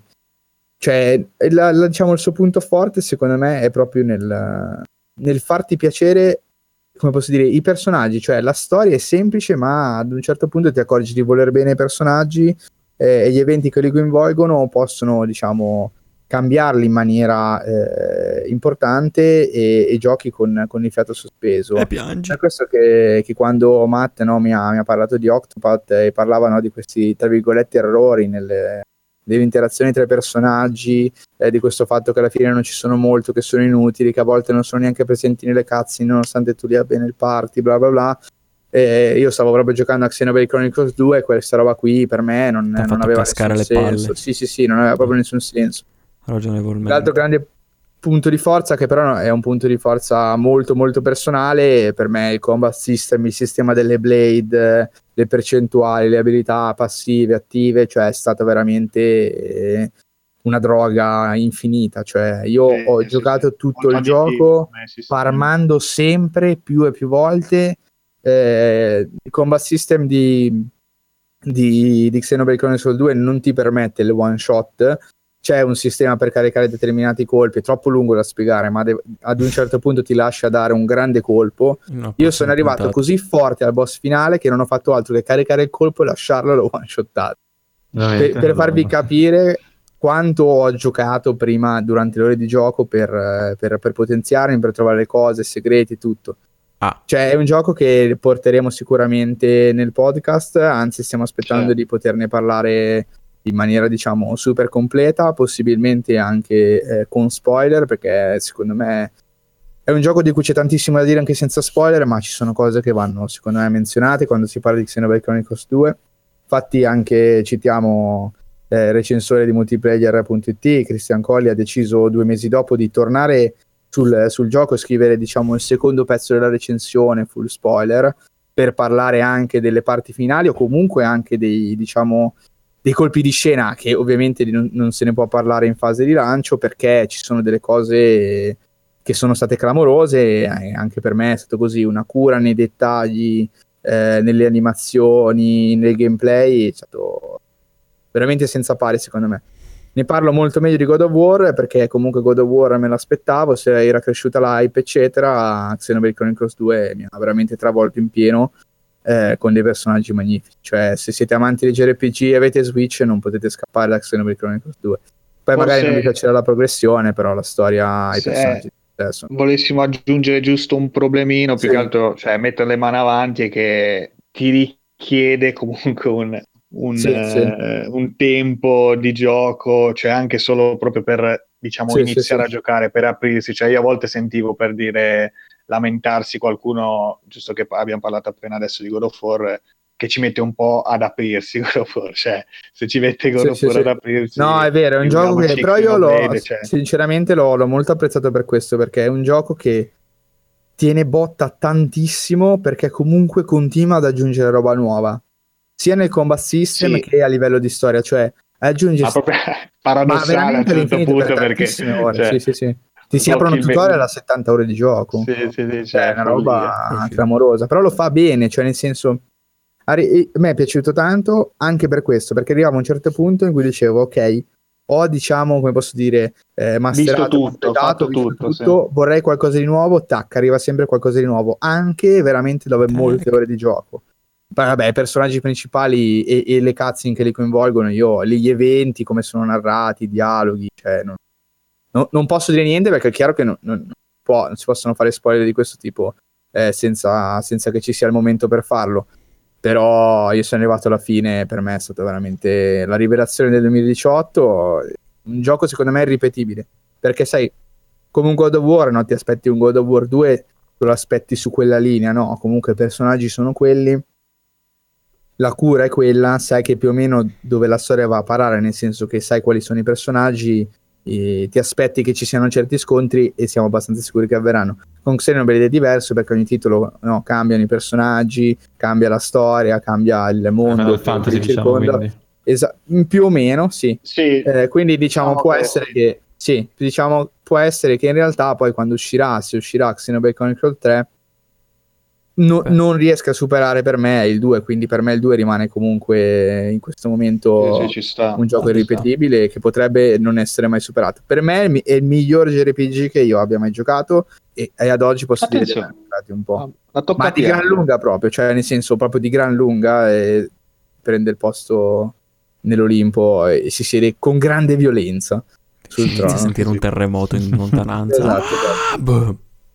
Sì, perché è uno di quei giochi che mi piace specificare il fatto che vedo proprio difficile eh, il giorno in cui ne arrivi un altro a spodestarlo. Chiaramente se arriva vuol dire che è sceso Dio in terra, quindi sono super contento, ma lo vedo veramente improbabile. E ci tengo a dirlo per- perché chi è in dubbio su, chi, su se volete giocarlo o meno, non pensateci neanche che ne vale sicuramente la pena. Ti sei messo un hype talmente spaventoso che ti Devasto, farà vero che schifo. ti fa Eh, ma io sono fatto così. A me, se il gioco piace, devo metterti hype addosso, devi giocarlo. Ecco, Poi magari ti fa cagare, però giocarlo. Smettila che l'ho già comprato. Eh, cioè, che l'ho comprato. Oh, shit, oh, shit. E niente, in realtà su Xenoblade Chronicles, ripeto, prepareremo qualcosa di adeguato, perché comunque è vasto, ci sono tante cose di parlare, non è tutto perfetto, ci sono, ne parlavo con Ale, ci sono un po' di cose Nulla è perfetto. completamente, no, perché ci sono proprio alcune scelte lasciate lì, poi ne- magari ne discutiamo meglio, però dice, boh, ma perché è così, ma perché mi rendi il gioco così, così duro, o in alcune cose, in alcuni dettagli, però vabbè, sicuramente è un gioco che mi è rimasto nel cuore, ecco, con i personaggi e tutto. Va bene, direi che in realtà siamo arrivati con estremo ritardo, immagino. Sì, Eh, mezz'ora. ma non importa. Ed è proprio nella puntata in cui Matt dice: Eh no, perché comunque adesso ci siamo dati dei tempi, non sforiamo l'ora 50. arriva la giusta, proprio quella puntata è quella in cui. Eh, vabbè, dei go- Ora go-. Vabbè, Ma me l'aveva va detto pure a me, eh. Sì, sì, sì, cioè, eh, deve stare zitto, Matt, non c'è niente da fare. Ah, ma lo sapevamo che questa. Qualcuno vuole aggiungere qualcosa? Qualcuno ha altre menzioni? Se no, io vado con le No, ultime no. menzioni e poi Ah, dopo. tu hai Come anche ultime menzioni. ancora. Oh, porca. Eh, oh, mi avete detto tagliate la lista pesantemente, ma io non è che posso. Vai, menziona, menziona. Ma Ah, no, oltre dai, due aspetta, ore, io le uno, menzioni dai, di se posso, Dai, vai, Ale, già vai, citato, eh, Uncharted eh, perduta. L'ho citato. No, vabbè, eh, Vabbè. Menzione, menzione d'onore. Ero io Eh, bello. Cioè, non, eh, ho aspettato un po' a giocarlo e me ne sono pentito perché comunque oh, funziona. Cioè, loro, loro sono bravi e, e niente, è un gioco divertente. Chiaramente, vabbè, è- non è Uncharted 4, però secondo me ha messo, hanno un po' messo delle piccole basi, basette per, eh, per Basette, Us. su, su Nathan Drake. Dei basette. sì, sì, esatto. No, sulle Ed donne, è uscita visto, Way eh. Out. Eh, ha messo qualcosina che vedremo secondo me della Us 2, ne sono quasi sicuro. E niente, lascio così. Lascio a voi. Basta. Vado, io vado io. In realtà la mia, la mia menzione d'onore è, è molto molto vicina perché non potevo non citare eh, Uncharted 4. Ehm, Ah, pensa a te, non lo eh sapevo. no, infatti eh, siamo lì perché comunque l'ho giocato. coincidenza. Attenzione. Eh, non l'ho messo nella lista perché tendenzialmente, diciamo, in realtà è stata una scelta un po', un po' strana perché mi è venuta un po' fuori così la lista, non volevo spostare nessuno, volevo menzionarli tutti e Uncharted 4 diciamo che non ha bisogno della mia menzione eh, come, come, gioco per essere, per essere, riconosciuto. È una fine di, di una grande saga, eh, è un gioco tecnicamente perfetto, è un gioco con cui mi sono divertito molto e poco, c'è poco da dire. Su, e su giocati l'eredità perduta. E devo giocarmi adesso l'eredità perduta, ne parleremo ovviamente più avanti. E cioè è proprio un gioco di quelli, di quelli che ti porti un po', un po', nel cuore. Di per sé, diciamo, come posso dire, mh, mm, non lo trovo in generale, però è proprio Uncharted, perché è proprio così come genere, non lo trovo particolarmente devastante di per sé, perché alla fine è, è un gioco dal concept molto semplice, però comunque i personaggi sono scritti molto bene, fanno un salto di qualità tremendo e, e ti tieni sì, incollato. È proprio il 4 che si vede sì, che sì, è successivo della Sofà, cioè esatto, esatto. 100% si nota sta cosa, ecco. La maturità maggiore proprio. Esattamente, sì, sì, sì. Non potevo non, potevo non menzionare tra i giochi giocati proprio, proprio per questo motivo. Per il resto direi che, che, ci siamo, insomma. In realtà ovviamente faceva parte della lista prima, che, prima della, della, di andare in registrazione mi tagliassero la gola perché avevo troppi giochi e quindi ho deciso di mantenerlo come menzione finale, è un gioco veramente eh, molto bello, molto bello. Se siete fan di Uncharted, almeno come lo sono diventato io nel corso degli anni, ve lo, ve lo godete proprio. I personaggi sono di un divertente, di un umano pazzesco. E direi che finisce qui la puntata. No, pensavo dovessi continuare. Questo non ho detto niente. Eh, no, niente, eh, io direi che ci siamo qui. Beh, ragazzi, se vi è piaciuto lasciate un like e condividete e iscrivetevi al canale. Confermo tutto, anzi lancio l'appello YouTube. gruppo, eccetera. Se avete voglia di, farvi, di farci una, una top 5 o comunque volete anche solo menzionare senza per, per, per eh, forzarvi a fare una Come lista, ridi, diciamo. Ha fatto mille cose, domande, frega, vai, questi, vai, vai. Commentate, ma in realtà se dovete farlo mi sa che vi è più comodo entrare comunque nel gruppo, chiunque stia ascoltando, a dirci quali sono i vostri giochi migliori del 2018, essenzialmente. Quali sono i giochi che per voi hanno, hanno veramente spaccato il 2018? Mi raccomando, sì, seguiteci. Mi raccomando, seguiteci perché le novità con TriCast Next non sono ancora finite. Siamo ancora in tutto. Va bene. Siamo contenti se siete arrivati fino a qua. Ciao a tutti. Ciao ciao. Ciao a tutti. Ciao ragazzi.